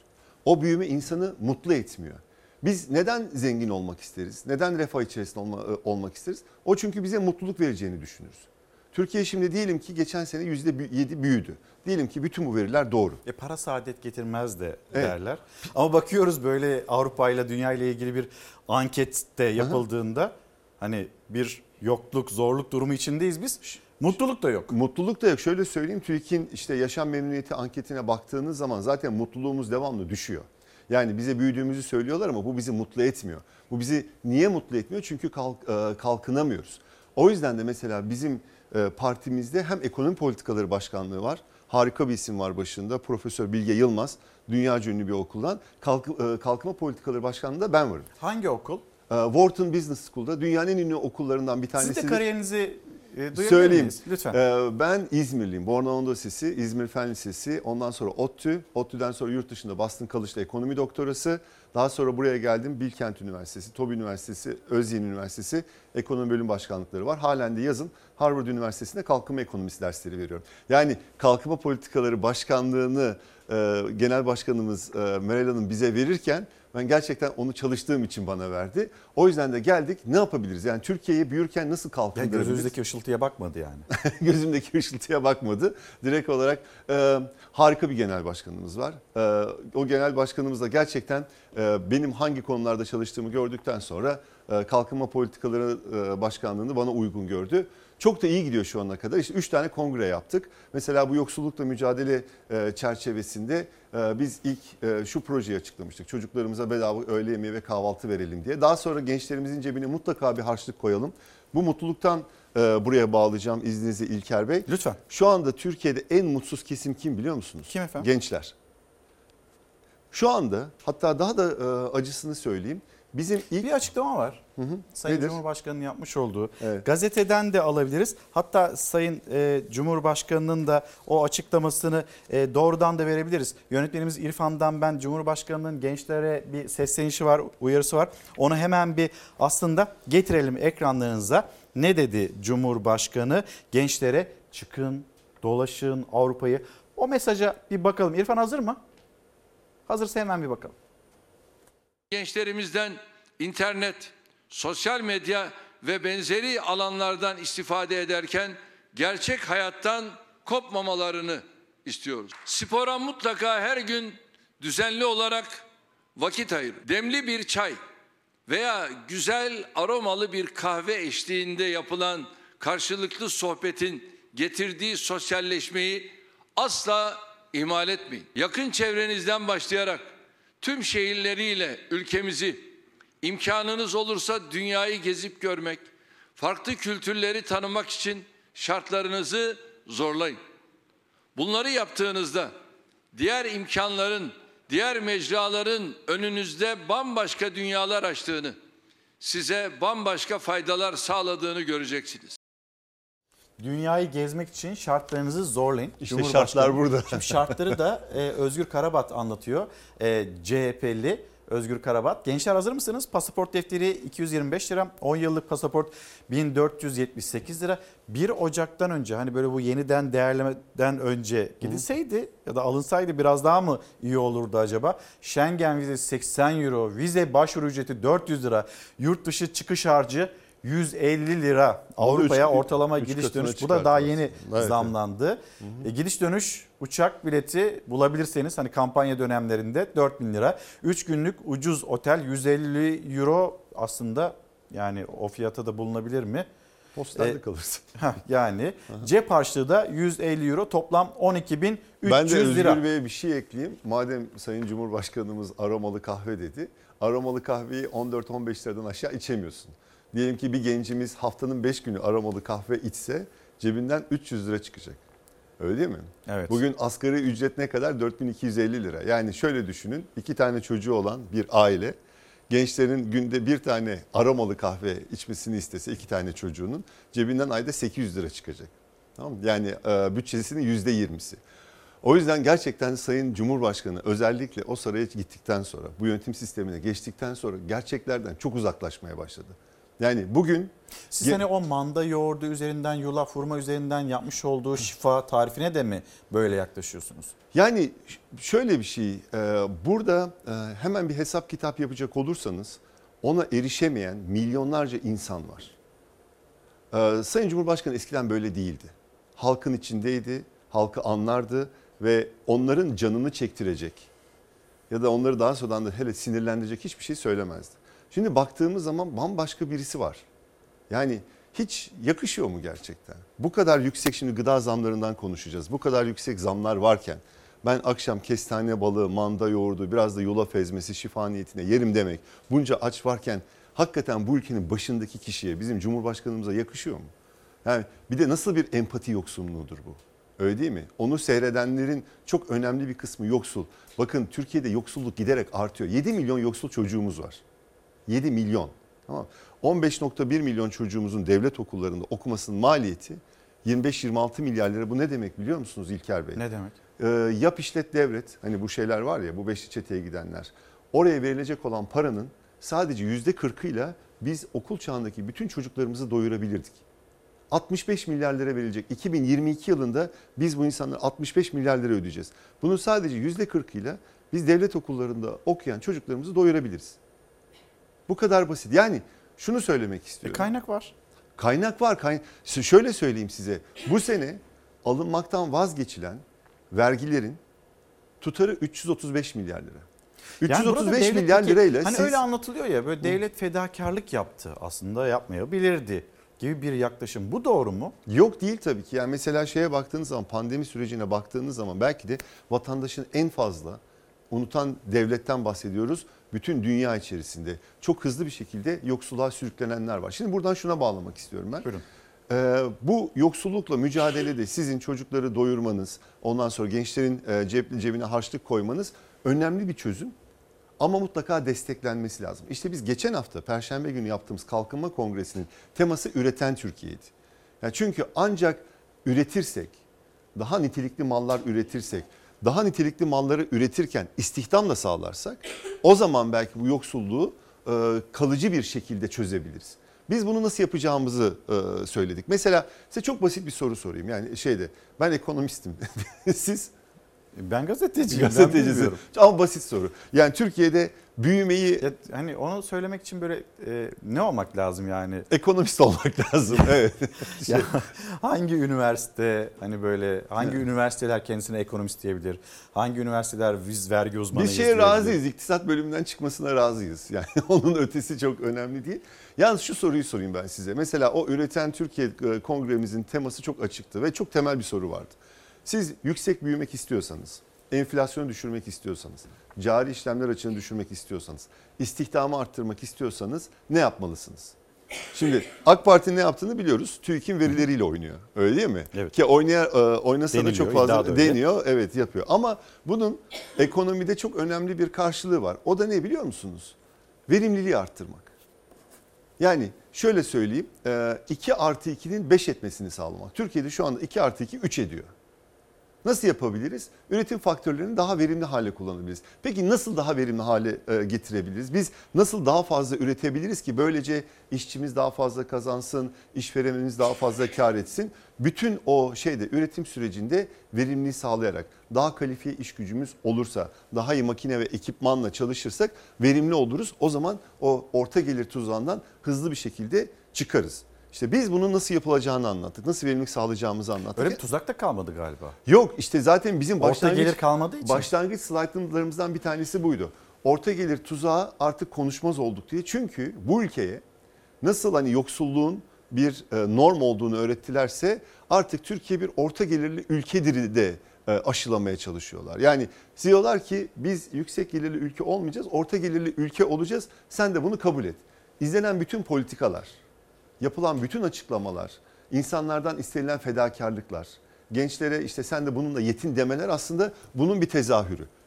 Bize orta gelirli bir ülke olmamızı dayatmaya çalışıyorlar. Biz de buna isyan ediyoruz. Türkiye'nin hak ettiği şey yüksek gelirli bir ülke olmak. Biz neden e, 1980'ler 90'larda Güney Kore yüksek gelirli bir ülke olmuşsa biz neden şimdi yüksek gelirli bir ülke olmayalım ki? Bunun yolu açık. 3-4 tane yolu var. Bir, teknolojiye uyum sağlayacaksınız. İş gücünüzü nitelikli hale getireceksiniz. Mesela yani sıralayacaksınız ama e, hani siyaset şapkanız var ama ben daha çok böyle akademik Tabii, tabii. e, kimliğiniz üzerinden sormak istiyorum. Bir de Harvard'da da çalışıyorsunuz. Ya faiz sebep enflasyon sonuç gibi bir tez üzerinde çalışmıyor musunuz mesela? Hiç böyle bir tez yok, Yok, mu? şimdi liyakat- Yani o sıralamaya bunu eklemiyor musunuz? 3 değil de 4 olmuyor mu bu? Yok yani şöyle bir şey. Liyakatli bir kadroları başa getirdiğiniz zaman ne bakanın ışıltılı gözlerine muhtaç kalıyorsunuz ne de ortalarda gözükmeyen Merkez Bankası Başkanı'nın açıklamalarına muhtaç kalıyorsunuz. O yani e, liyakatli bir kadroyu getirdiğiniz zaman o liyakatli kadroda işini yapmaya başladığı zaman siz zaten çok önemli bir e, mesafe kat etmiş Sayın oluyorsunuz. Bakan da bir haftadır yok. Ondan önceki yani ondan önceki haftada yapmış olduğu açıklamalar üzerinden gidiyoruz. Mesela en son ne söylemişti? Ekonomi sadece rakam işi değildir demişti. Hani gözlerdeki ışıltı kaldı ama böyle ekonomiyi rakamlara bakarak okuyamazsınız. Hücrenizde hissedersiniz de demişti. Mesela bir konuşma yasağı geldiği gibi İnşallah bakış yasağı ya evet böyle bir iddia da var ama hani doğru mu değil mi bunu bilmiyoruz. Bahreyn'de Yani olduğunu. bence az konuşması gerekiyor. Çünkü konuştukça gerçekten e, devletin itibarı azalıyor. Hiç yakışıyor mu hani bir bakana o tür açıklamalar yapmak? Yani geldiği zamanki ilk açıklamanıza bakın siz neyinizi kaybedersiniz e, diye bir açıklama yapmıştı. Bizim hepimizde bütün ülkeyle dalga geçmişti. Daha sonrasında sistem önemli değil biz çözeriz demişti. Bürokrasiyi aşarız demişti. Yani bu şu demek devleti aşarız demişti. Sen devletin başındasın. Yani orayı nasıl daha işler hale getireceğini düşünmek yerine, devletin itibarını nasıl artıracağını düşünmek yerine onu bypass etmeyi söyleyebilecek kadar ileri gidiyorsun. O yüzden bence konuşmaması faydalı. Biraz hızlı gidelim mi? Tabii hemen. Bir dediniz ikiye geçelim mi? Heh, tamam. Birincisi teknolojiye uyum sağlaması gerekiyor. İki, çevre ve iklim koşullarına dikkate almamız gerekiyor. Çok net. Önümüzdeki dönem bizim küresel risk açısından en fazla karşılaştığımız şey çevre ve iklim koşullarındaki değişiklik. Bunu dikkate alacak olan bir sanayi politikası olması lazım. Üç, Araya gireyim mi? Hocam İstediğiniz çok kadar girin, hiç problem yok. Neden biliyor musunuz? Hani Tabii. çevre dediğiniz hani küresel ısınma bu etkileri de Tabii. göz önünde bulundurmamız gerekiyor. Şimdi e, çöple ilgili hani Avrupa'nın çöpü biz Türkiye olarak neden acaba Avrupa'nın çöplüğü haline geldik? Bununla ilgili ciddi itiraz cümleleri var. Bununla ilgili yine e, Adana milletvekilinin yapmış olduğu Burhanettin Bulut'un yapmış olduğu bir açıklama var. Nereden çıktı? E, bir gazeteci, bir araştırmacı, İngiliz bir gazeteci. İngiliz BBC bir gazeteci. mesela. Hı hı. Üç tane çöpe çip takıyor. Evet. O çöplerden iki tanesi, o çöp poşetlerinden iki tanesi Adana'da Adana'da ortaya çıkıyor. çıkıyor. Evet. Ya biz neden böyle bir durumu yaşıyoruz? Hani ekoloji diyoruz, iklim diyoruz, kendi çevremizde uyum içinde yaşamamız gerekirken böyle bir tabloyu neden yaşıyoruz? Çünkü Avrupa Birliği Türkiye'yi bir çukur olarak görüyor. Yani bunu e, mülteci sorunuyla da birleştirebiliriz. E, Benim işte çöpümü gel sen al diyor. Bunun karşılığında da bize işte e, belli teşvikler sunuyor. Belli teşvikler sunuyor. İşte bu mesela şey e, işte bu çöp arıtma tesisleri. Biz geçen sene bunu genel başkanımız mecliste çok fazla dile getirmişti. Burada şeyde baktığınız zaman bu tesislerdeki yangınlara baktığınız zaman çıkan yangınlara baktığınız zaman inanılmaz e, bir tabloya ulaşıyorsunuz. Bunlar o çöpleri arıtmayıp direkt olarak orada yangın çıkartarak önemli bir yerde yangın çıkartarak ondan sonra şeyde e, işlerini görmüş oluyorlar. Bunun bir görüntüsü var biliyor musunuz? Tabii, bir tabii. de Sayın Bakan e, Murat Kurum da şöyle bir şey söyledi. O işte incelemeler yapıldı. Görüntüler yeni değil. Yani görüntünün yeni olmaması burada böyle bir vakanın yaşanmış olduğu gerçeğini mi değiştiriyor? 1970-80'lerin görüntüsü değil o. AK Parti Yine de yakın bir tarih. görüntüsü.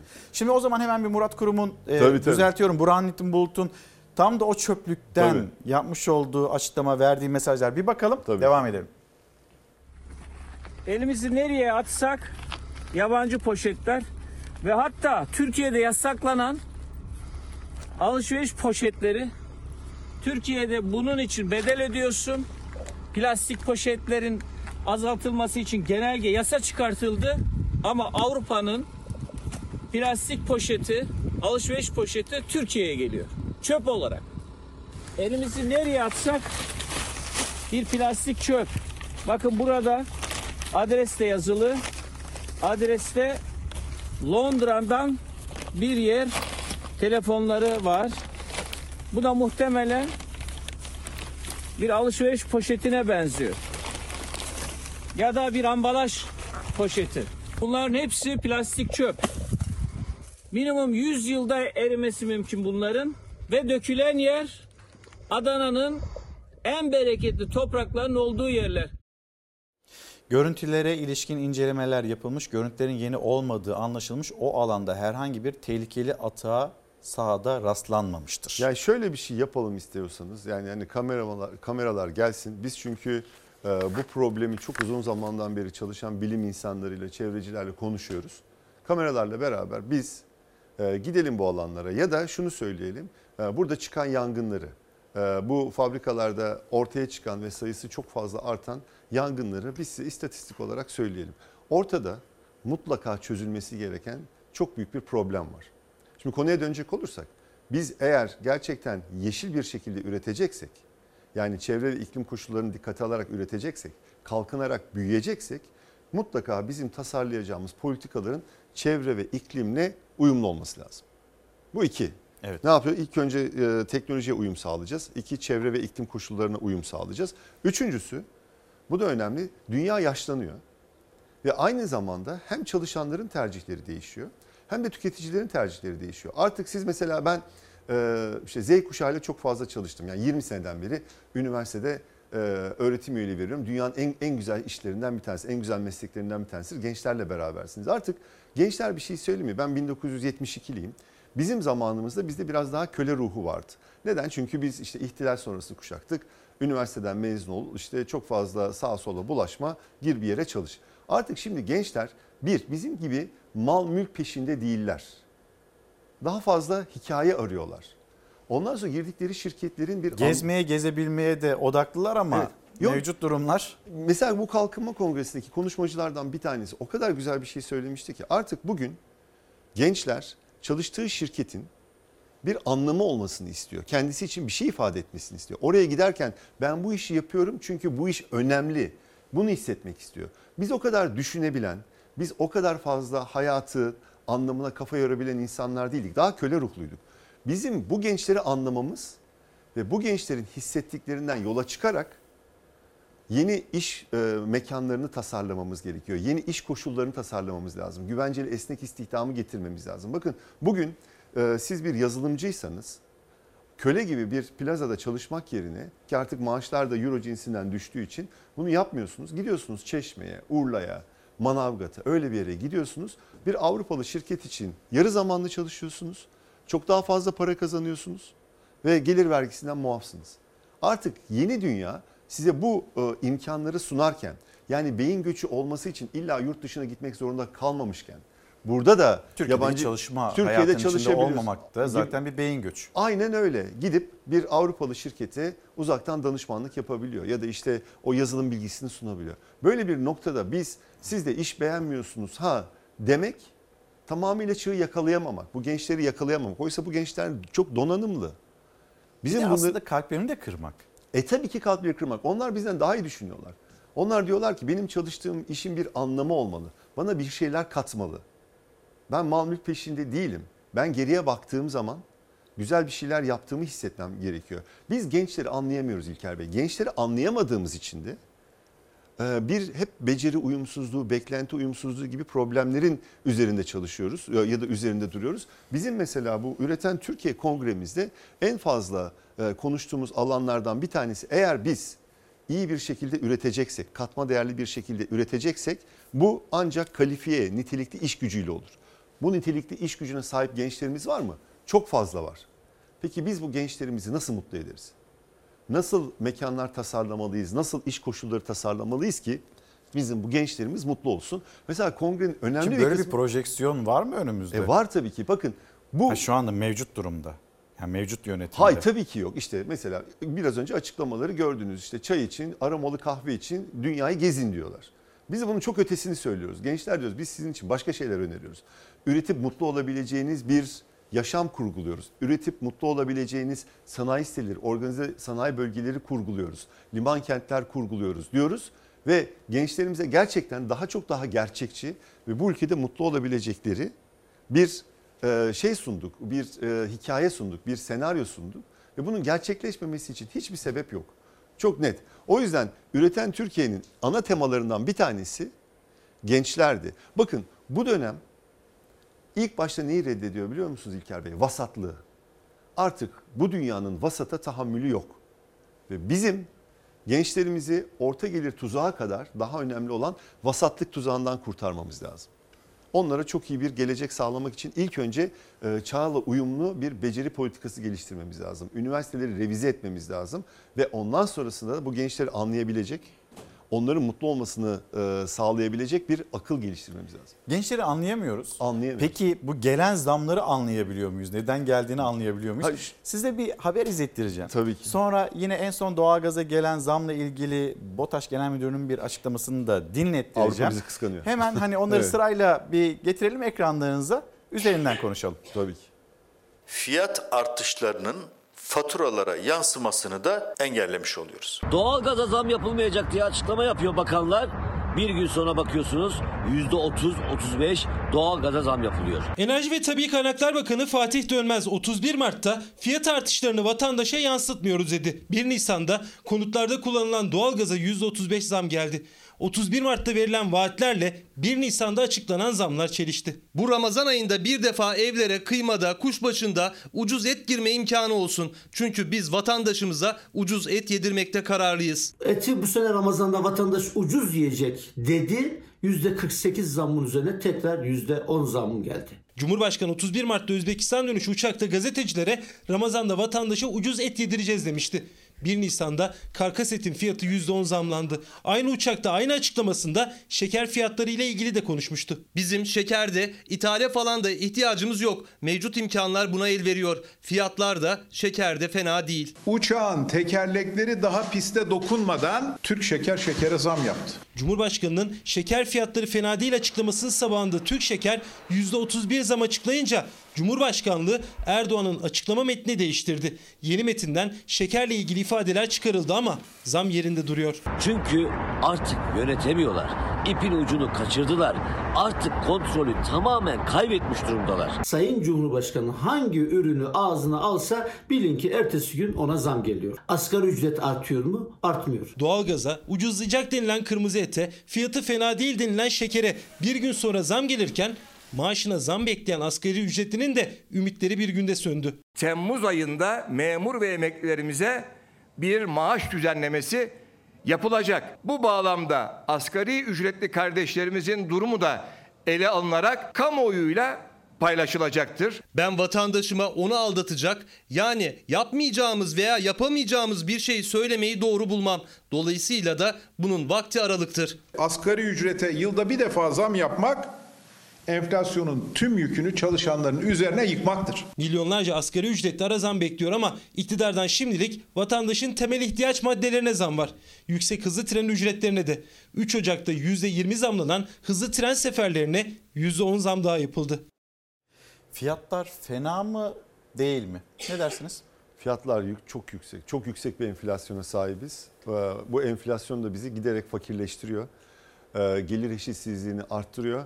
O yüzden e, bu e, mutlaka ama mutlaka birinci gündem maddesi olmalı. Enflasyona nasıl mücadele edeceğimizi biz ikinci kalkınma kongremizde söylemiştik. Hemen biraz özetleyeyim. Buyurun. İlk önce e, bu yüksek e, fiyatların en önemli sebeplerinden bir tanesi bu yönetim sistemi. Neden diyecekseniz bakın açıklamaların birbiriyle çelişkisine bakar mısınız İlker Bey? Yani mesela Cumhurbaşkanı açıklıyor bir gün sonra farklı e, bir şeyle karşılaşıyoruz. Açıklamalar devamlı hani geceyle gündüz gibi değişiyor. Bir gün içerisinde iki gün içerisinde. Cumhurbaşkanı kendi açıklamalarının değiştirildiğini, metinde değiştirildiğini acaba ne kadar biliyor? Çok da bilmiyor olabilir işte o yüzden diyorum yani bu yönetim sisteminin mutlaka değişmesi lazım. Çünkü hani gençlerin tabiriyle kafalar karışık. Yani ne olup ne bittiğini onlar da çok fazla bilmiyorlar. İnanılmaz bir koordinasyon eksik, eksikliği var. Enflasyon temel sebeplerinden bir tanesi hakikaten berbat bir ekonomi politikası. Tabii burada tarımı unutmamak lazım. Biraz önce gösterdiğiniz o bütün uzamların temelinde çok kötü bir tarım politikası yatıyor. Hakikaten öyle. Yani mesela şekerden tutun diyelim ki e, ete kadar birçok yerde berbat bir tarım politikasının olumsuz sonuçlarını görüyoruz biz. O yüzden ilk olarak yapılması gereken şeylerden bir tanesi bir ulusal master eylem planı düzenlenmeli tarımda. Ve çiftçimize biz neyi, ne zaman, nerede ekeceğini söylersek ne kadar gelir kazanacağını söylememiz lazım. Biz bunu geçen sene Genel Başkanımız yine meclis kürsüsünden açıklamıştı. Tarımda dünyanın her yerinde İlker Bey tarım denetlenir, düzenlenir, desteklenir. Bizim çiftçimizin aldığı destek ne kadar biliyor musunuz bu sene? 29 milyar TL. Peki o hep bizim dediğimiz artık yasak da oldu galiba da hadi söyleyelim. O beşli çeteye önümüzdeki sene gidecek para 65 milyar lira. Yani bizim o beşli çeteye Kaç yılda? 65 Sadece bu sene. Bir senede. 2022'de 65 milyar. Onun yarısından daha azını biz çiftçimize destek olarak verebiliyoruz. Öyle değil mi? O yüzden de çiftçi mesela ekemiyor. Gübre fiyatları çok yüksek. Neden? Çünkü bizim tamamıyla ithalata bağlı bir ekonomimiz var. Bakın yerli ve milli dedikleri her gün bu ülke maalesef ithalata daha bağlı hale geliyor. İşte tarımda kesinlikle dışarıdan et ithal etmeyeceğiz ya da işte gıdada dışarıdan ithalat yapmayacağız dedikleri her gün biz daha fazla dışarıya bağımlı hale geliyoruz. Yerli ve milli dedikleri o kavramdan çok hızlı bir şekilde uzaklaşıyoruz. Ama bunun yolu var. Yani Türkiye kendi gübresini üretemez mi? Bundan daha basit bir şey var. Yani SİHA'sını üreten bir Türkiye sizce gübresini üretemez mi? Üretebilir. Yemini üretemez mi? Çok rahatlıkla üretebilir. Biz dışarıdan neden bunları ithal ediyoruz? O zaman soru bu neden? Neden? Çünkü çok berbat bir tarım politikamız var. Bunları düzenleyemeyen, bunları hesaba katamayan bir tarım politikamız var. Ve daha makro çerçevede baktığımız zaman giderek daha fazla işte kur hareketlerine duyarlı kırılgan bir ekonomimiz var. Şimdi mesela enerji zamlarına e, birazdan Gelelim. gelecek. Gelelim hadi. Gelelim. Tamam. BOTAŞ Genel Müdürü'nün yapmış olduğu açıklama maalesef diyerek zam yapmak zorunda kaldık diyerek yapmış olduğu açıklama. Şimdi kapımızda kuyruklar oluyordu o yüzden zam yaptık diyen Et ve Süt Kurumu Başkanı görevden alındı. Şimdi Affedildi. buradaki e, hani affını istedim ama öyle bir şey de görmedik ama e, buradaki zamla ilgili gerekçeyi de BOTAŞ Genel Müdürü acaba nasıl izah etti? Onu aktaralım. Bugün maalesef üzülerek biz de tabii bu fiyat artışından maalesef tabii ki mutlu değiliz. Ama yapmak zorunda mıydık? Evet yapmak zorundaydık. Avrupa'da da şu anda hakikaten tüketiciler üzerinde çok ciddi baskılar var. Ee, ve en azından mesela çok yakın e, bölgeler itibariyle baktığımızda mesela bize en yakın neresi var? Sofya var. Bulgaristan'ın başkenti. Bakın Bulgaristan'daki satış fiyatı burada belki ekrana da yansıyor ama 17 lira düzeyinde. Yani bizim 5,5 kat daha üstümüzde bir fiyatla Bulgaristan'daki konutlar doğalgaz kullanıyor. Hemen devam edelim. Berlin'de, bakın Berlin'de 1 metreküp fiyatı 29 lira. Yani bizim fiyatlarımızın e, 9 katı kadar bir maliyetle Berlinliler doğalgaz kullanıyor. Amsterdam mesela doğalgaz ticaretinin Avrupa'da en fazla hayat bulduğu merkezdir. Amsterdam'da 1 metreküp doğalgazın fiyatı 34 lira. Avrupa'da tamam gelir düzeyi farklı, e, durumları bize göre biraz daha iyi olabilir, doğru. Ama Avrupa'da bile şu anda e, tüketiciler ciddi sıkıntı içerisinde. Ve hemen hemen her ülke e, vergiden tutun bireysel anlamda destekleme mekanizmalarıyla aylık enerji destekleme fonları ortaya koyuyorlar. Avrupa'nın durumu bize göre biraz daha farklı, biraz daha iyi diyor e, Sayın Genel Müdür. Tabii yani orada bir rakam da ortaya çıkıyor. Bizim aylık olarak karşılaştığımız enflasyon %7 seviyesinde işte İTO'nun yapmış olduğu araştırma. Avrupa %7,5'u %7,4'ü gördük diye panikledi ve Avrupa'da Merkez Bankası faiz arttırımını acaba öne mi çeksek bunu konuşuyor. Yani tam olarak neyi nasıl kıyasladığımızı yine size de sorayım ama Milli Gazete'nin manşeti ne Almanya'sı tüm Avrupa bizi kıskanıyor. Bu arada Ankara 3 liraya Berlin'de 30 liraya ısınıyor. Başka ülkelerden de örnekler verdi. Maalesef yapmak zorunda kaldık. Hani o üzüntü de yüzüne de yansımış. Kıyamam. Ee, e, Sayın Genel Müdürüm. Evet. Ne dersiniz? Ya bütçenin içerisindeki payına baktığınız zaman e, her tablo ortada. Bu hayat pahalı. Diyelim ki işte bütün dünyada enflasyon var. İşte enflasyon bütün Avrupa'yı dünyayı kasıp kavuruyor. Şeyde Avrupa e, Bir- Birliği'nin e, içerisindeki enflasyon %5 %6 maksimum. Bizim onda birimiz.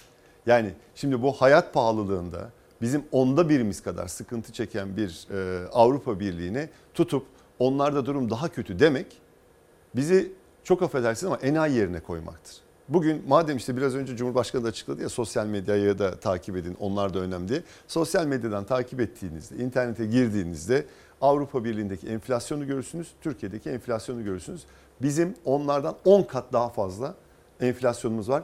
10 kat daha fazla hayat pahalılığında bizim artışımız var. Bu kadar net. Ya o zaman burada da biz biraz daha iyiler diye mi tarif ediliyor bu? Nasıl tarif edilir ki? acaba? Bilmiyorum eğer hayat pahalılığı onlarda bizim onda birimizse onlar bence bizden çok daha iyilerdir. Mesela eskiden 80'li 90'lı yıllarda burun kıvırdığımız Bulgaristan ki Bulgaristan örneğini vermiş Sayın Genel Müdür. Bulgaristan'ın kişi başı milli geliri bizden 1000 dolar daha fazla. Yani Avrupa'nın yarı, e, İstanbul'un yarısından az e, nüfusa sahip olan Bulgaristan bizim çok gerimizden başlayan Bulgaristan bugün bizden kişi başı milli gelir açısından 1000 dolar daha fazla. Bunu şöyle söyleyecek olursak 1000 dolar işte e, aylığa vurduğunuz zaman e, sizin ne kadar 80-90 dolar yapıyor. Yani normal bir Bulgar Türk vatandaşından aylık 1000 lira 1200 lira çok e, daha fazla bir gelire sahip. O yüzden bence burada e, Avrupa bizi kıskanıyor. Avrupa ile kıyaslama yapmak, işte dünya bizi kıskanıyor. Dünya ile kıyaslama yapmak gereksiz. Vatandaş ben diyor Türkiye'de yaşıyorum. Sen benim için ne yapacaksın? Yani bir zam yaptıktan sonra buna Yol bahane köprü var. Evet. Yani şu var İlker Bey çok basit. Yani vatandaşla biz konuştuğumuz zaman devamlı Anadolu'da gezdiğimiz zaman onlar da artık tabiri caizse bunu yemiyor.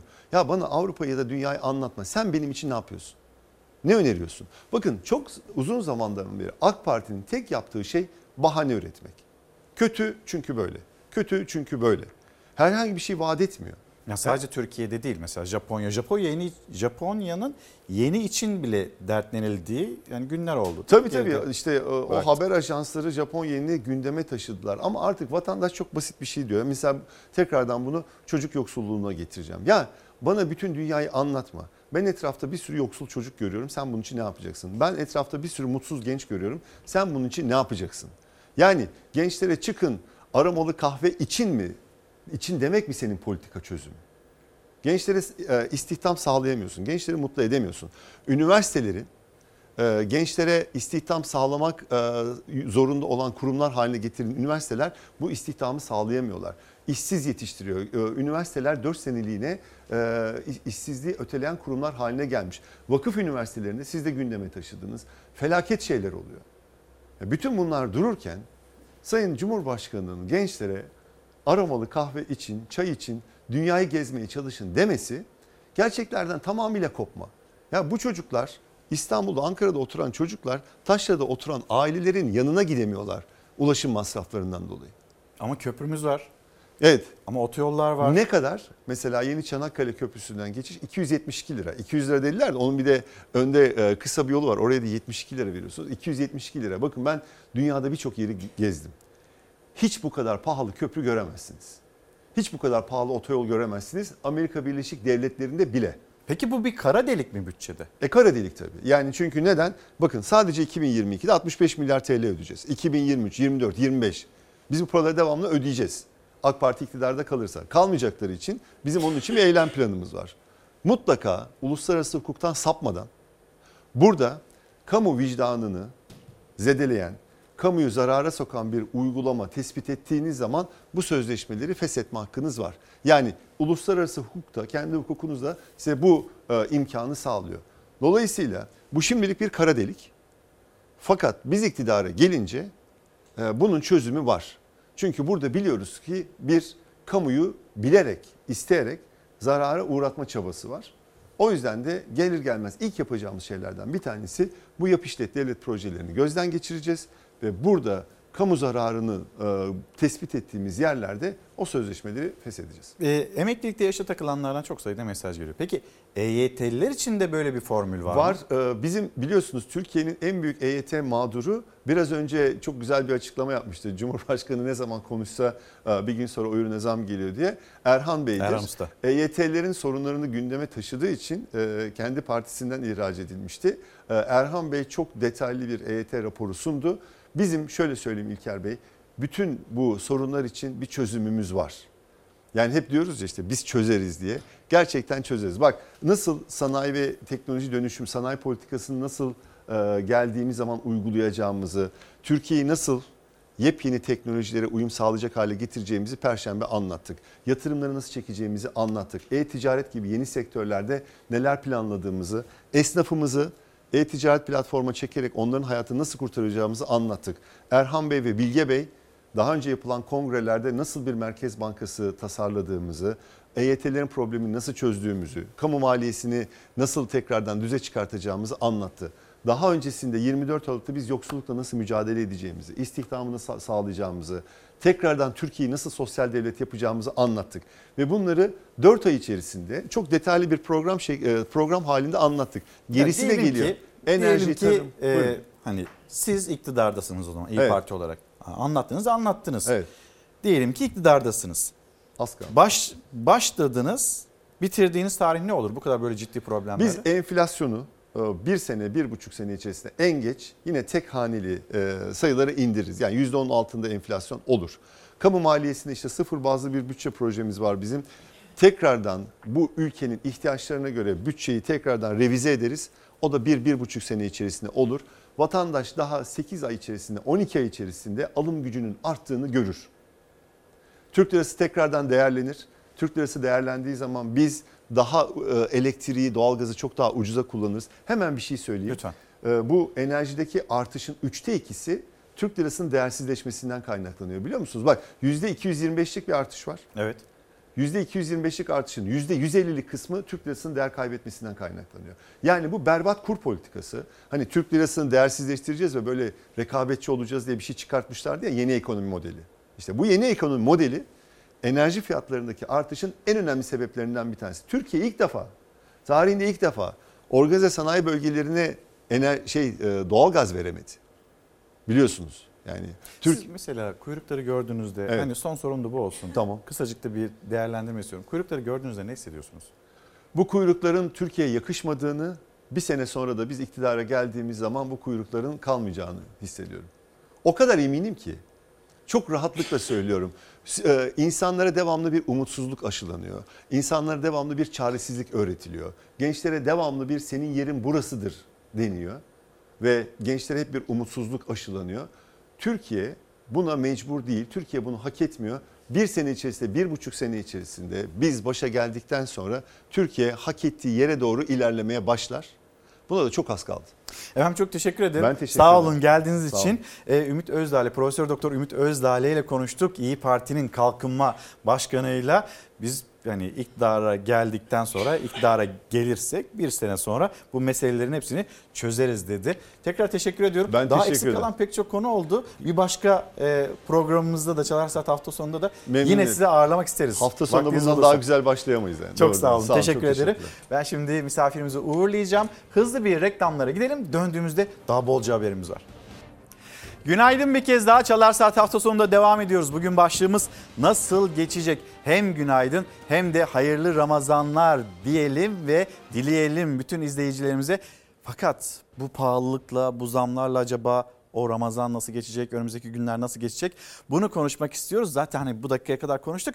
Devamında da konuşalım istiyoruz. Kitaplarımız var onları da göstermek istiyorum hemen sizlere hızlı bir şekilde. Sabire Kahyioğlu Kaya, Yitik Sevdanın Çiçekleri, Papatya ve Güle. Metin Turan, Avluldaki Ses bir inceleme. Son Şövalye Muzaffer Tekin. Muzaffer Tekin kimdir? Tamer Uman yazmış. Papatya'nın eli değdi yüreğime yine Sabire Kahyaoğlu Kaya tarafından bizlere ulaştırılan bir kitaptı. Şimdi devam edeceğiz. Güzel bir haberle devam edelim istiyoruz. Bu da Peşte'den harika bir haber geldi. Avrupa şampiyonu olan kızlarımız güreş dalında Avrupa şampiyonası. Avrupa şampiyonasına gittik ve inanılmaz madalyalarla da geri döndük.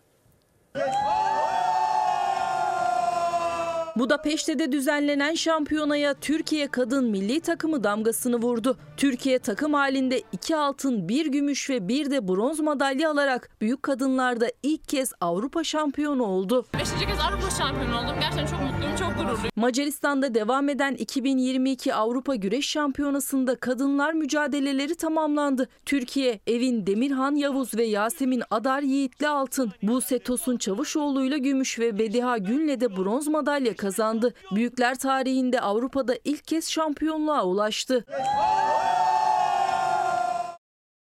Budapeşte de Avrupa Şampiyonası'na bu şekilde damgamızı vurduk. E bir güzel haber daha var o da Sümeyye'den hemen onu da paylaşalım.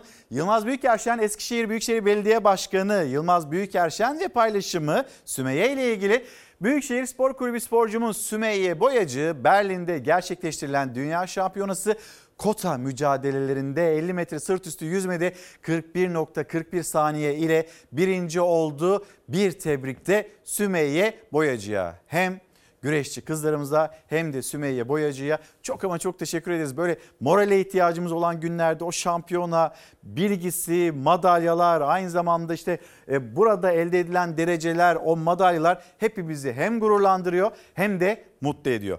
Ve yine böyle sakin bir şekilde ilerleyelim. Evet maalesef o zam haberlerine geleceğiz. Bu doğalgaz zammına, et zammına, şeker zammına ya da hayatımıza giren ve girmeye devam edecek olduğunu kesinlikle bildiğimiz o zamlara devam edeceğiz. O haberleri vereceğiz. Fakat bir hava raporunu, memleketin havasını yine aktaralım.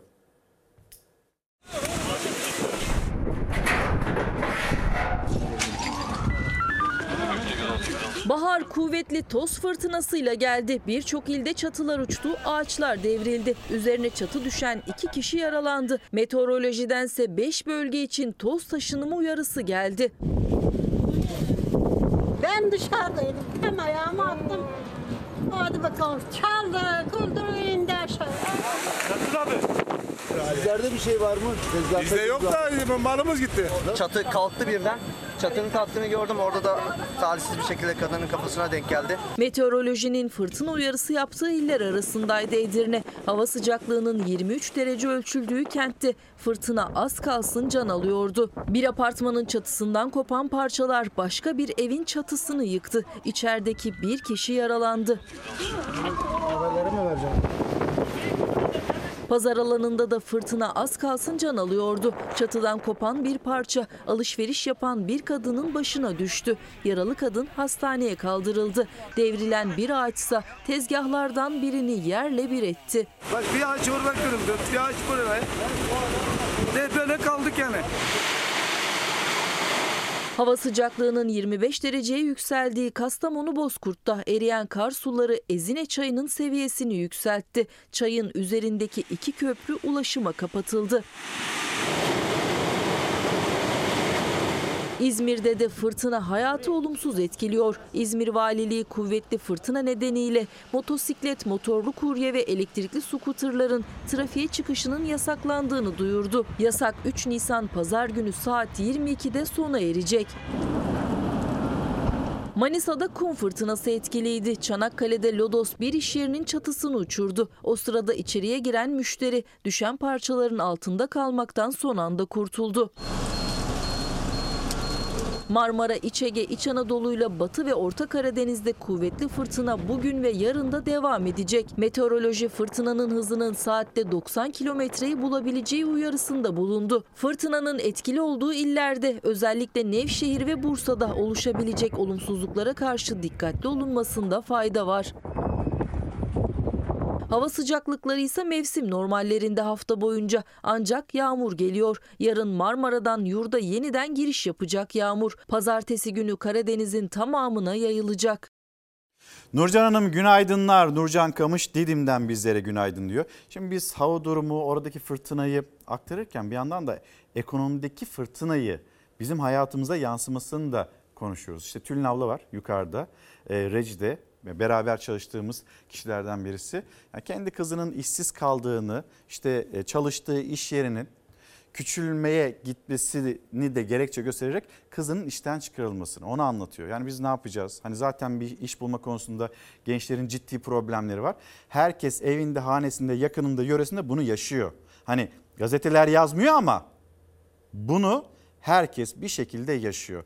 Faturaya gelince öğrenecek. İzleyicilerimiz yine o mesajı göndermişler. İstediklerini yazmasınlar, görmezden gelsinler. O faturalar eve gelmeyecek mi? Geliyor. Birazdan ucuz et kuyruğu 89 yaşında bir büyüğümüz emekli öğretmenim ben diyor. Bu ülke bu ülkeyi yönetenler orada emekli bir öğretmenin 89 yaşındaki emekli bir öğretmenin kuyruğa girişinden hicap, üzüntü duymuyorlar mı? Duymayacaklar mı? Lafa gelince mangalda kömür bırakılmıyor. Ama o mangal çoktan devrilmiş, mangalın külleri etrafa saçılmış, yangın çoktan çıkmış kim nasıl söndürecek? Yangın deyince işte bir sanatçı hatırlatıyor ne oluyor? Bakın yaz yaklaşıyor yangınlarla ilgili bir adım atacak mısınız? Uçaklarla ilgili bir sözleşme var mı? Hayır bir haber yok. Yani varsa da bir haber yok. Bunun bilgisi paylaşılmaz mı? Biz her tarafta çıkan yangın bir elinizi burayla söndürmeye çalışıyorsunuz. Burada çıkan bir yangın. Diğer tarafta ayağınızda basıyorsunuz orayı söndürmeye çalışıyorsunuz. İnsanlar yetişemiyor. Ne el yetiyor ne kol yetiyor. Yetişemiyor insanlar. Bir taraftan işsizlik bir taraftan pahalılık. Bir iç mimar gencecik hayata atılmaya çalışmış. İşte Tülin ablanın kızı. Hayata atılmaya çalışmış. Deniliyor ki e, yani küçülmek zorundayız. Şirketler küçülüyor bir yandan da. Yine bizlere günaydın diyen izleyicilerimizden Emine Hanım. Babam engelli 700 lira maaş alıyor. E, ablam okuldan çıktı çalışmaya başladı. 9 kişilik bir aileyiz. Böyle o kadar çok mesaj geliyor ki bizlere maalesef. Gençlerden söz ediliyor. Hani gençler ne yapacak? Ya da işte aromalı kahveden söz ediliyor. O aromalı kahveyi, aromalı kahveyi, o parayı çocuğunun cebine EYT'li bir baba koyabiliyor mu acaba? Bundan haberleri var mı? Bunu hatırlatıyor. Avrupa'da doğalgaz faturası Hani Türk lirası olarak mı ödeniyor? Avrupa'daki asgari ücretlerden haberdar mı acaba bunu söyleyenler diye mesela Yaprak Hanım herhalde. Şimdi ben de bunun görseli de vardı Yaprak Hanım. Bir saniye bakayım hemen bulabilirsem. Avrupa'da asgari ücret ne kadar? Bizde ne kadar? Alım gücü ne kadar? Bunu bir konuşalım.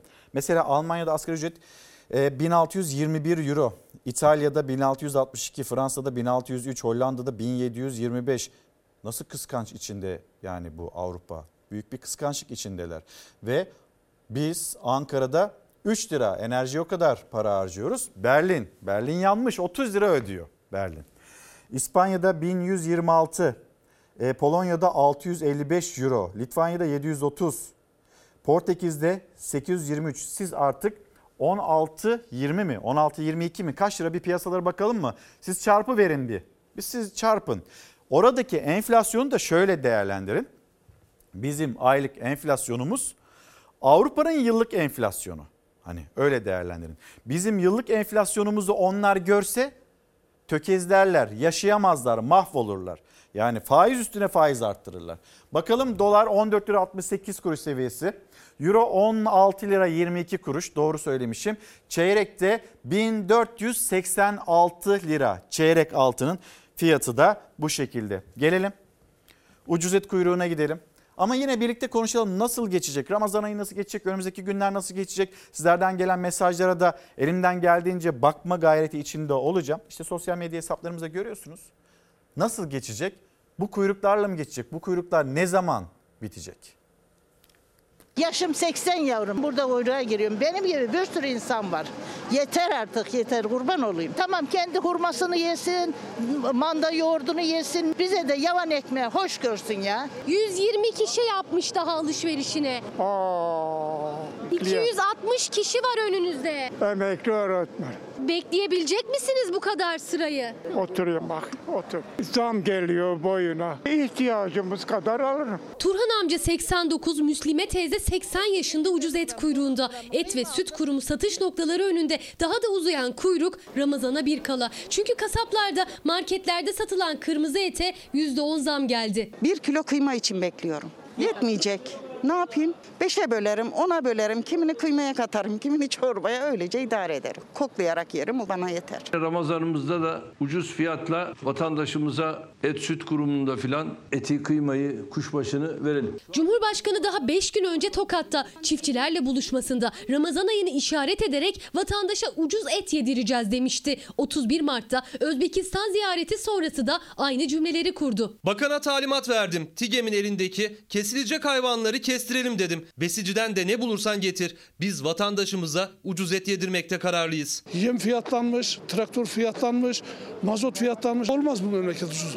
Ben o yalanlara karnım tok. Başkası inansın. Ben inanmıyorum. Cumhurbaşkanının ucuz et yedirmekte kararlıyız cümlesinden bir gün sonra karkas etin fiyatı %10 zamlandı. Kasaplarda, marketlerde kıymanın kilosu 129 liradan 142 liraya, kuşbaşının kilosuysa 149 liradan 154 liraya yükseldi. Bu da et ve süt kurumu satış noktası önünde zaten olan kuyrukların daha da uzaması anlamına geliyor. Bir hesap kitap yaptınız. Alacak için mi, verecek için mi, alışveriş için mi? Kıyma alacağım 2 kilo. Yetiyor mu paranız? Getiriyor 200 lira alacağım. Size ne kalacak? Yeter bu bana yeter. Kaç gün yeter? En fazla 2 gün. Bak ne yazıyor burada bak. Devlet malzeme ofisi. Bunu ancak devlet malzeme ofisi satar. Başkası satamaz. 130 kağıt işine gelirse. Ucuzluk nerede? Vatandaş orada. Özellikle de Ramazan öncesinde. Öyle ki et süt kurumlarının önündeki kalabalık her zamankinden bugün daha fazla. Bir kavurma aldım. Bir pakette 750 gram 9 gramı kıyma aldım. 117 lira. Buyurun bak. Peki bu size ne kadar yetecek Ramazan'da? Vallahi artık 3 gün 5 gün yeter. Ondan sonra da Allah yardım eder. Tüketicinin %48 zamma rağmen ucuz et adresi olan Et Süt Kurumu'ndan sonra Ankara Büyükşehir Belediyesi başkent marketlerde de Ramazan ayı boyunca ucuz et satışı yapacağını açıkladı. Fersan Bey, Fersan abi günaydın 200 lira artık bozuk para gibi oldu demiş. Yani dolar karşısında evet cık oldu ama aynı zamanda o 200 lira çok kıymetli. Hani o 200 lira cebinde olmayan ve geçinmeye çalışan insanlar var. Onu da hatırlatalım. Ee, Erden Erdeniz emeklilerden niye hiç söz edilmiyor? Emeklilerden sürekli söz ediliyor. Emeklilerimizle karşılaştığımız yerde maalesef işte bu kuyruklar oluyor. 89 yaşında emekli bir öğretmen orada o kuyrukta bekliyor ucuz eti alabilmek için. Soluklanmak için biraz oturuyor sonra işte görevliler de yanına geldi biraz daha böyle sıranın önüne geçirdiler de öyle alabildi. Bizim emeklimiz kuyrukta. Bakıyorsunuz kıskanıyorlar biz dediğiniz ülkelerin emeklileri onlar dünya turunda. Şimdi Korkusuz gazetesinden bir kuyruk görüntüsü daha gösterelim. Vatandaş etiketleri kolluyor. Ramazan öncesi ucuz bakliyat kuyruğu. Pahalılıktan bunalan Adanalılar bir miktar daha ucuza mercimek, pirinç alabilmek için Toprak Mahsulleri Ofisi satış noktalarında uzun kuyruklar oluşturdu. Siz bunu TMO satış noktalarının önünde görürsünüz. Gidin Ankara'da Kızılay Meydanı'nda Kumrular Sokak'ta TMO'nun satış noktasının önünde de görürsünüz. Hemen yan tarafta zaten Tarım Kredi Kooperatifinin o marketi var ya yan tarafında o. Orada bakılıyor. Acaba pirinç ne kadar? Bulgur ne kadar? Kuru fasulye ne kadar? Bakılıyor ve orada emeklerimiz uygun bir şekilde uygun fiyattan o ürünleri almaya çalışıyor. Zamlardan beli bükülen vatandaşlar nerede ucuz ürün varsa oraya akın ediyor. Adana'da da dar gelirliler 11,5 liradan pirinç, 12'şer liradan mercimek ve kuru fasulye almak için Toprak Mahsulleri Ofisi'nin önünde kuyruğa girmişler. Manşetine de bakalım mı? İrfan bu haber bu haber de çok önemli. Hani biz iklim diyoruz, ne kadar kıymetli diyoruz. Ankara'da Eko İklim Zirvesi vardı. Hatta biz de e, o Eko İklim Zirvesi'nde yer aldık. Hani medyada ne kadar görünür bunu anlatmaya çalıştık. Haber müdürümüz Engin Yılmaz'la birlikte aynı zamanda Volkan Gültekin de vardı Ankara Büyükşehir Belediyesi Mansur Yavaş'ın danışmanı ve yine KRT televizyonlarında e, uyanma vakti programını belki takip ediyorsunuzdur. Savaş abi, Savaş Kerimoğlu da. Yani biz dilimiz döndüğünce ne oluyor ne bitiyor medyada bu çevre haberleri ne kadar görünür? Hepimiz aslında hemfikiriz. Savaş abi de öyle, Engin de öyle. Hani ben de zaten aynı kurumda çalışıyoruz biz Engin'le. Elimizden geldiğince anlatıyoruz. Ya da biz bunların haberleşmesi için dilimiz döndüğünce, kalemimiz yettiğince uğraşıyoruz, mücadele veriyoruz. Ama bazı yayın organlarında yine bunu görmüyorsunuz. Yani bugün nasıl zamları görmüyorsanız yine burada çevreyle ilgili haberleri de görmüyorsunuz. Şimdi bakalım 300 yılda büyüdü 3 dakikada söküldü. Muğla Milas'ta zeytin ağacı katliamı başladı. Türkiye'nin milli serveti olan zeytin ağacına yönelik saldırılar bitmiyor. Milas'ta yüzlerce yıllık ağaçlar kömür madeni için kökünden söküldü. Bununla ilgili kıyaslar var. Mesela Greenpeace Türkiye'nin sayfasını takip ettiğinizde yenilenebilir enerji bununla ilgili yine çok cümleler kuruluyor yönetenler tarafından. Hani güneş enerjisiyle elde edilecek kaynak ve kömürle elde edilecek kaynak kıyaslandığında yenilenebilir enerjinin ne kadar yukarıda kaldığı. Ayrıca 300 yıllık ağaçları söküyoruz biz. Ne uğruna? İşte o kömür için ya da ne bileyim altın için. Ne oldu Çanakkale Kaz Dağları? Gitti orası tamamen tıraşlandı. Ve bizim gözümüzün içine baka baka küstahlık da yaparak işte orada işçiler var biz onları çalıştıracağız. Orası zaten 30 yıldır 40 yıldır bekliyor. 3 yıl daha bekleriz. 3 ay daha bekleriz ne olacak? Bize bu havayı dağıttılar. Yani bir yandan ağaçlarımızı kestiler bir yandan da kalbimizi kırdılar. Yine o toplantıda hepimiz söyledik işte Savaş abi de söyledi Engin de söyledi. Şu oluyor refüje ekilen o fideler onlar orman vasfıymış gibi gösteriliyor ama kestiğimiz ormanlar biz dönüp de onlara bakmıyoruz. Şimdi de zeytinlerimizi, zeytinliklerimizi maalesef yok ediyoruz. Biz buradan bir katma değer üretebilirdik. İspanya ile, İtalya ile yarışabilirdik, Yunanistan'da yarışabilirdik. Bunu tercih etmiyoruz. Katma değeri olan zengin bir coğrafyada zeytinimizi satmak yerine biz onları kesmeyi ve kömür çıkarmayı ya da maden çıkarmayı bunu tercih ediyoruz. Burada vatandaşın sesi acaba ne kadar duyuluyor? Biz elimizden geldiğince duyurma gayreti içindeyiz ve böyle de devam edeceğiz. Çevre haberleri hep olacak. Türkiye'nin milli serveti olan zeytin ağacına yönelik saldırılar bitmiyor. Milas'ta işte sökülen ağaçlar. Tarkan'dan vicdan tweet'i, katliama Twitter'dan tepki gösteren Tarkan, zeytin ağaçlarımız katlediliyor. Yazıklar olsun. Hem vicdandan hem akıldan yoksun insandan yana da umudum kalmadı. Doğayı şuursuzca yok ederken bindiği dalı kesiyor insanlar. Bindiği dalı kesiyor insanlar ve sonra da deniliyor ki işte biz doğa, çevre o kadar hani her şeyle ilgili adımda bizden daha çevreci kimseyi bulamazsınız. İşte fotoğraf orada. Kim kimden daha çevreci? Söze gelince mangalda kül bırakılmıyor. Şimdi bir alım gücüne bakalım. Alım gücümüz neden düşük? Aslında alım gücümüz biz toprağımıza kıymet vermediğimiz için, çiftçimize kıymet vermediğimiz için, üretmediğimiz için düşük. Marul olursa bir pazarda 15 lira vatandaş ne alıp yiyecek? Vatandaşa zor tabii. Alıcıya da zor. Alıcı da alıyor kara kara düşünüyor nasıl satacağız diye. Fiyatlarımız aşırı yüksek. Şimdi et zaten 80 liraydı. Et oldu 120 lira. KDV düşüyor. Yine 100 liraya düşüyor. Bunların dediklerinden daha farklı. Daha yüksek. E, Bugün Ramazan'da adam sofrasını açmaya pazar yerinde bir şey bulamıyor. Tenceresine koyacak, pişirecek. Pişiriyorum. Bir ot çöp, havuç turp var. Başka ne var pazarda? 4250 lirayken aylık, e, 2008 lirayken aylık bundan daha iyi vatandaş, daha iyi kıvışlıyordu. 4250 oldu. Vatandaş zorlanıyor. Alım gücü düşük yani şimdi genel olarak yani şimdi parası olan belki alır da genel halkın e, yüzde yetmişi yüzde altmışı yani dar gelirdi. Hep işte görüyorum pazar yerinde mesela bir kilo domates e, alsan yetmez. iki kilo alsan gücün yetmez. E, yani böyle yani şeker, çay, yağ, e, genel ihtiyaçların tamamı yüzde 200 zamlandı. Aldığımız bize verdi. Ben emekliyim bana 650 lira verdi. Onu üç kere katladı elimden tekrar aldı. Pazar esnafı eskiden de 1 lira kazanırdı kiloda. Şu anda 1 lira. Bundan 6 ay önce mazotu 7 liraya alıyorduk. Poşete 5 liraya alıyorduk. Şu an poşete 40 liraya, mazotu 25 liraya alıyoruz. Esnaf da zor durumda, halk da zor durumda haliyle. Ruşen Yalçın bir hesap yapmış. Gelin hep beraber bir bakalım. Nasıl geçecek etiketine katkıda sağlamış. Çok teşekkürler. Diyanet İşleri Başkanlığı'nın fitre fiyatını açıklamışlar. İşte Diyanet İşleri Başkanlığı o fiyat, fitre fiyatını e, her Ramazan öncesinde belirliyor ya. Kişi başı 40 lira. Şimdi 4 kişilik bir aile 4 çarpı 40 eşittir 160 günlük. Aylık olarak da 160 çarpı 30 4800 lira. Asgari ücret ne kadardı diye soruyor Ruşen Yalçın.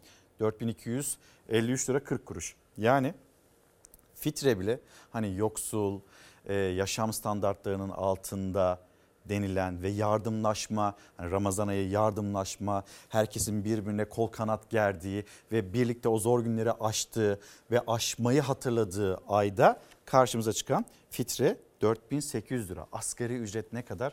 4253 lira 40 kuruş. Artacak mı? Cahit e, Özkan'a bakarsanız e, artacak. Yapılacaktır bir şeyler ama Cumhurbaşkanı'na bakarsanız zaten o kapı kapandı.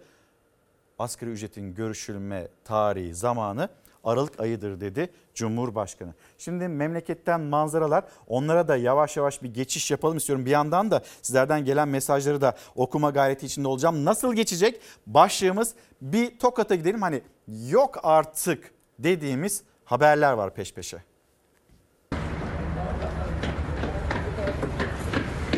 Demiryolundaki ray kelepçelerini çalıp bir kazaya davetiye çıkardılar. Polisin dikkati olası bir kazayı önledi. Tokat'ın Zile ilçesinde iki kişi demiryolu hattı üzerindeki ray kelepçelerini çaldı. Durumu kısa sürede fark eden polisler olası bir faciayı da engellemiş oldu. Çünkü o sırada bir yük treni Sivas istikametinden yaklaşmaktaydı. Hemen harekete geçildi. Tren olay yerine yaklaşırken durduruldu. Şüpheliler Bahadır K ve Hüseyin K kısa süre sonra yakalandı. Evlerindeki aramada 27 ray kelepçesi ve 27 ray vidası bulundu. Adliyeye sevk edilen şüpheliler tutuklandı. Şimdi Tokat'tan hızlı bir şekilde bir de İzmir Dikili'ye gideceğiz. Yalnız gördüğünüz görüntü sizi hayrete mi düşürür? Sizi öfkelendirir mi, düşündürür mü? Beraberce bir karar verelim, anlamaya çalışalım.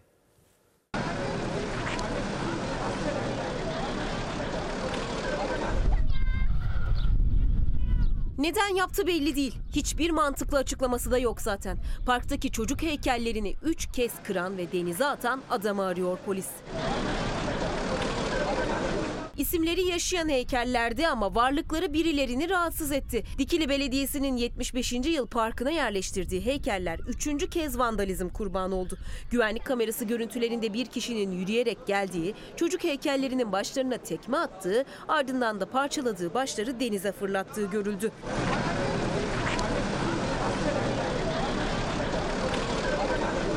Daha önce de iki kez yaşanan olayın ardından polis saldırganın kimliğini tespit etti. Soruşturma sürüyor.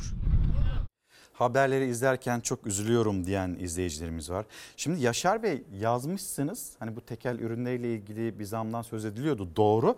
Yalnız hani o zam daha gelmedi yani bizim önümüze ya da ajanslar üzerinden de henüz düşmediği için bir haber olarak da paylaşamıyoruz. Dolayısıyla henüz o zam gelmedi. Emine Hanım günaydın. Ferah içinde geçen 20 yıl için kimse şükür etmedi. Hani hep 20 yılda geldiğimiz nokta kötü deniliyor ama o 20 yıl içinde de ferah geçirilen zamanlar olmadı mı? Oldu diyor Emine Hanım. Bu diyor şimdiki yaşadıklarımız bence şükürsüzlükten bunları yaşıyoruz. Azıcık şükür etseniz bize söylüyor herhalde. Biz de sizin yüzünüzden bunları yaşamayız. Ha biz şükretmediğimiz için bu pahalılıklar meydana geliyor. Tamam o zaman şükür hatta hamdolsun yani Avrupa'da bizi kıskanıyor. İstediğiniz her şeyi söyleyebilirim. Yeter ki pahalılık olmasın. Yeter ki o kuyruklarda biz 89 yaşında emekli öğretmenlerimizi bekletmeyelim. Emine Hanım istediğiniz olduysa devam edebilir miyim müsaadenizle? Şimdi bir de Antalya'ya gideceğiz. Antalya'da görülmez bir kaza.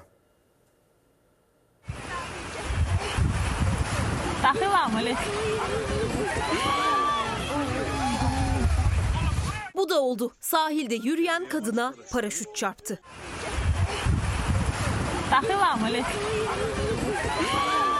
Antalya'nın Alanya ilçesinde sahile inmek isteyen yamaç paraşütçüsü ailesiyle yürüyüş yapan kadına hızla çarptı. Kazanın ardından yere çakılan kadın uzun süre kendine gelemedi. Görünmez kazaya tanık olanlar yardıma koştu. Gene yamaç paraşütü direkt geldi insanların içine girdi. O anlar sahildekilerin cep telefonu kamerasına işte böyle yansıdı.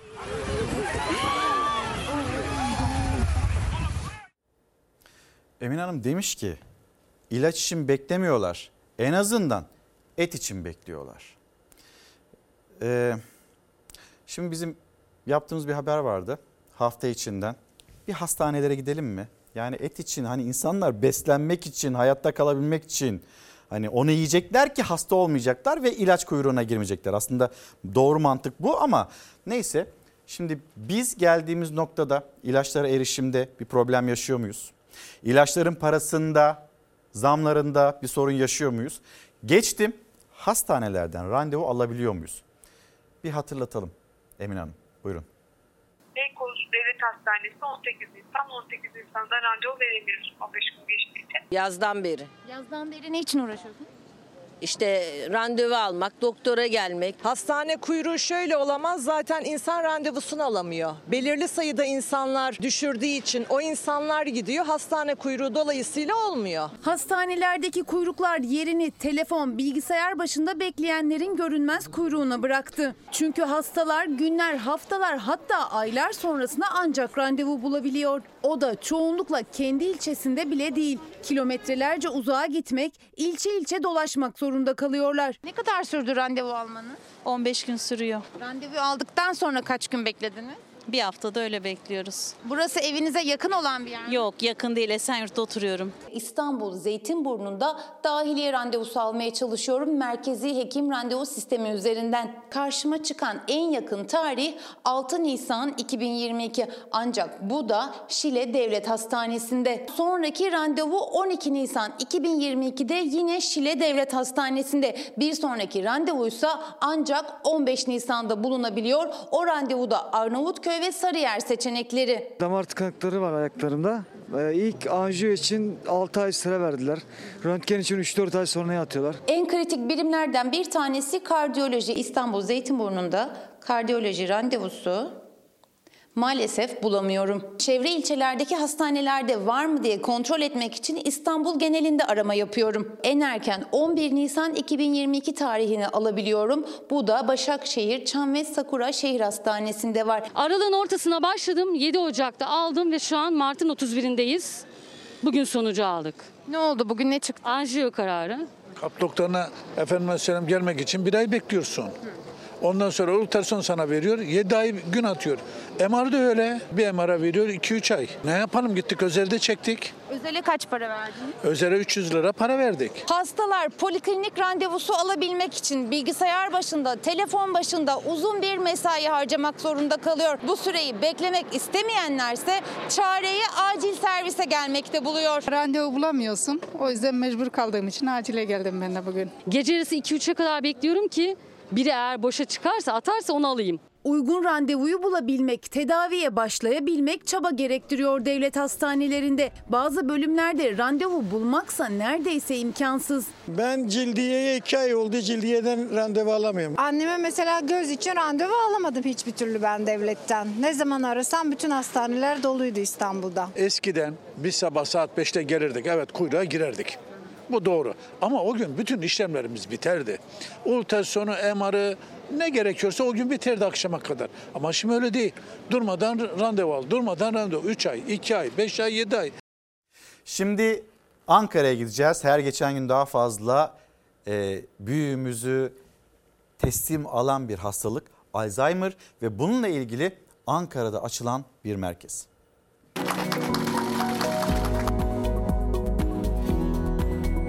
Unutmuyoruz, umut oluyoruz sloganıyla tüm yaşanmışlıklarını, hayat tecrübelerini Alzheimer ve demans hastalığına kurban veren yaşlılar için Ankara Büyükşehir Belediyesi kolları sıvadı. Ankara'da ilk olan Alzheimer Sosyal Yaşam Merkezi'nin kapılarını açtı. Alzheimer ve demans hastaları ve ailelerinin hayatlarını bir nebze olsun kolaylaştırmak, güzelleştirmek ve hastalıkların seyrini olumlu yönde etkilemek amacıyla Alzheimer Gündüz Bakım Merkezi'ni açıyoruz.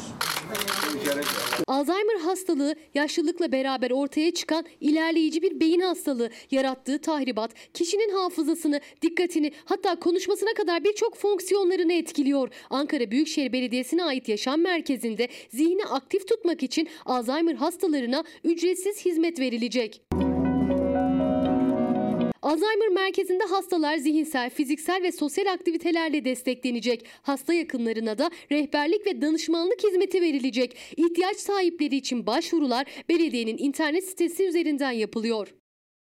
Dört çocuk annesi Mümin Hanım'la tanıştıracağız şimdi sizi. Antalya'dan kendisi ama birkaç kitap daha göstereyim. Metin Turan, Su Çığlığı.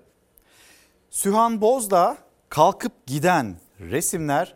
Dedemden dedene, bürokrat dedenin anıları Ümit Özşen bizimle paylaşılan kitaplar arasındaydı. Teşekkür ederiz ve şimdi Mümine Gökçe.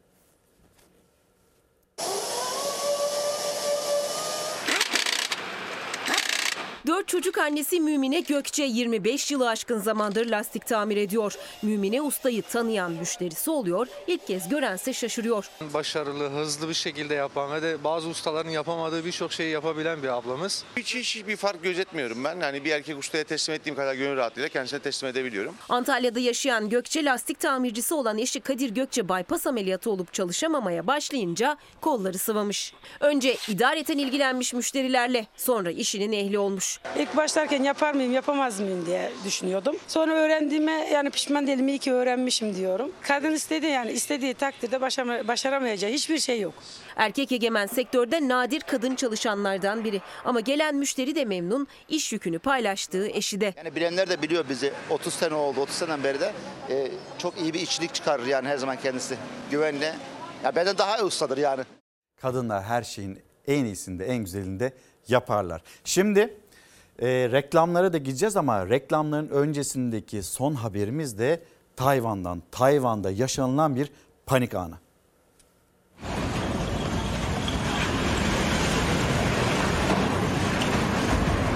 Çimento kulesi planlandığı tarafa değil diğer tarafa yıkıldı. Büyük panik yaşandı.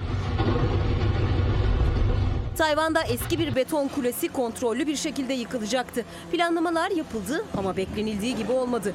Dev kule son anda yön değiştirdi.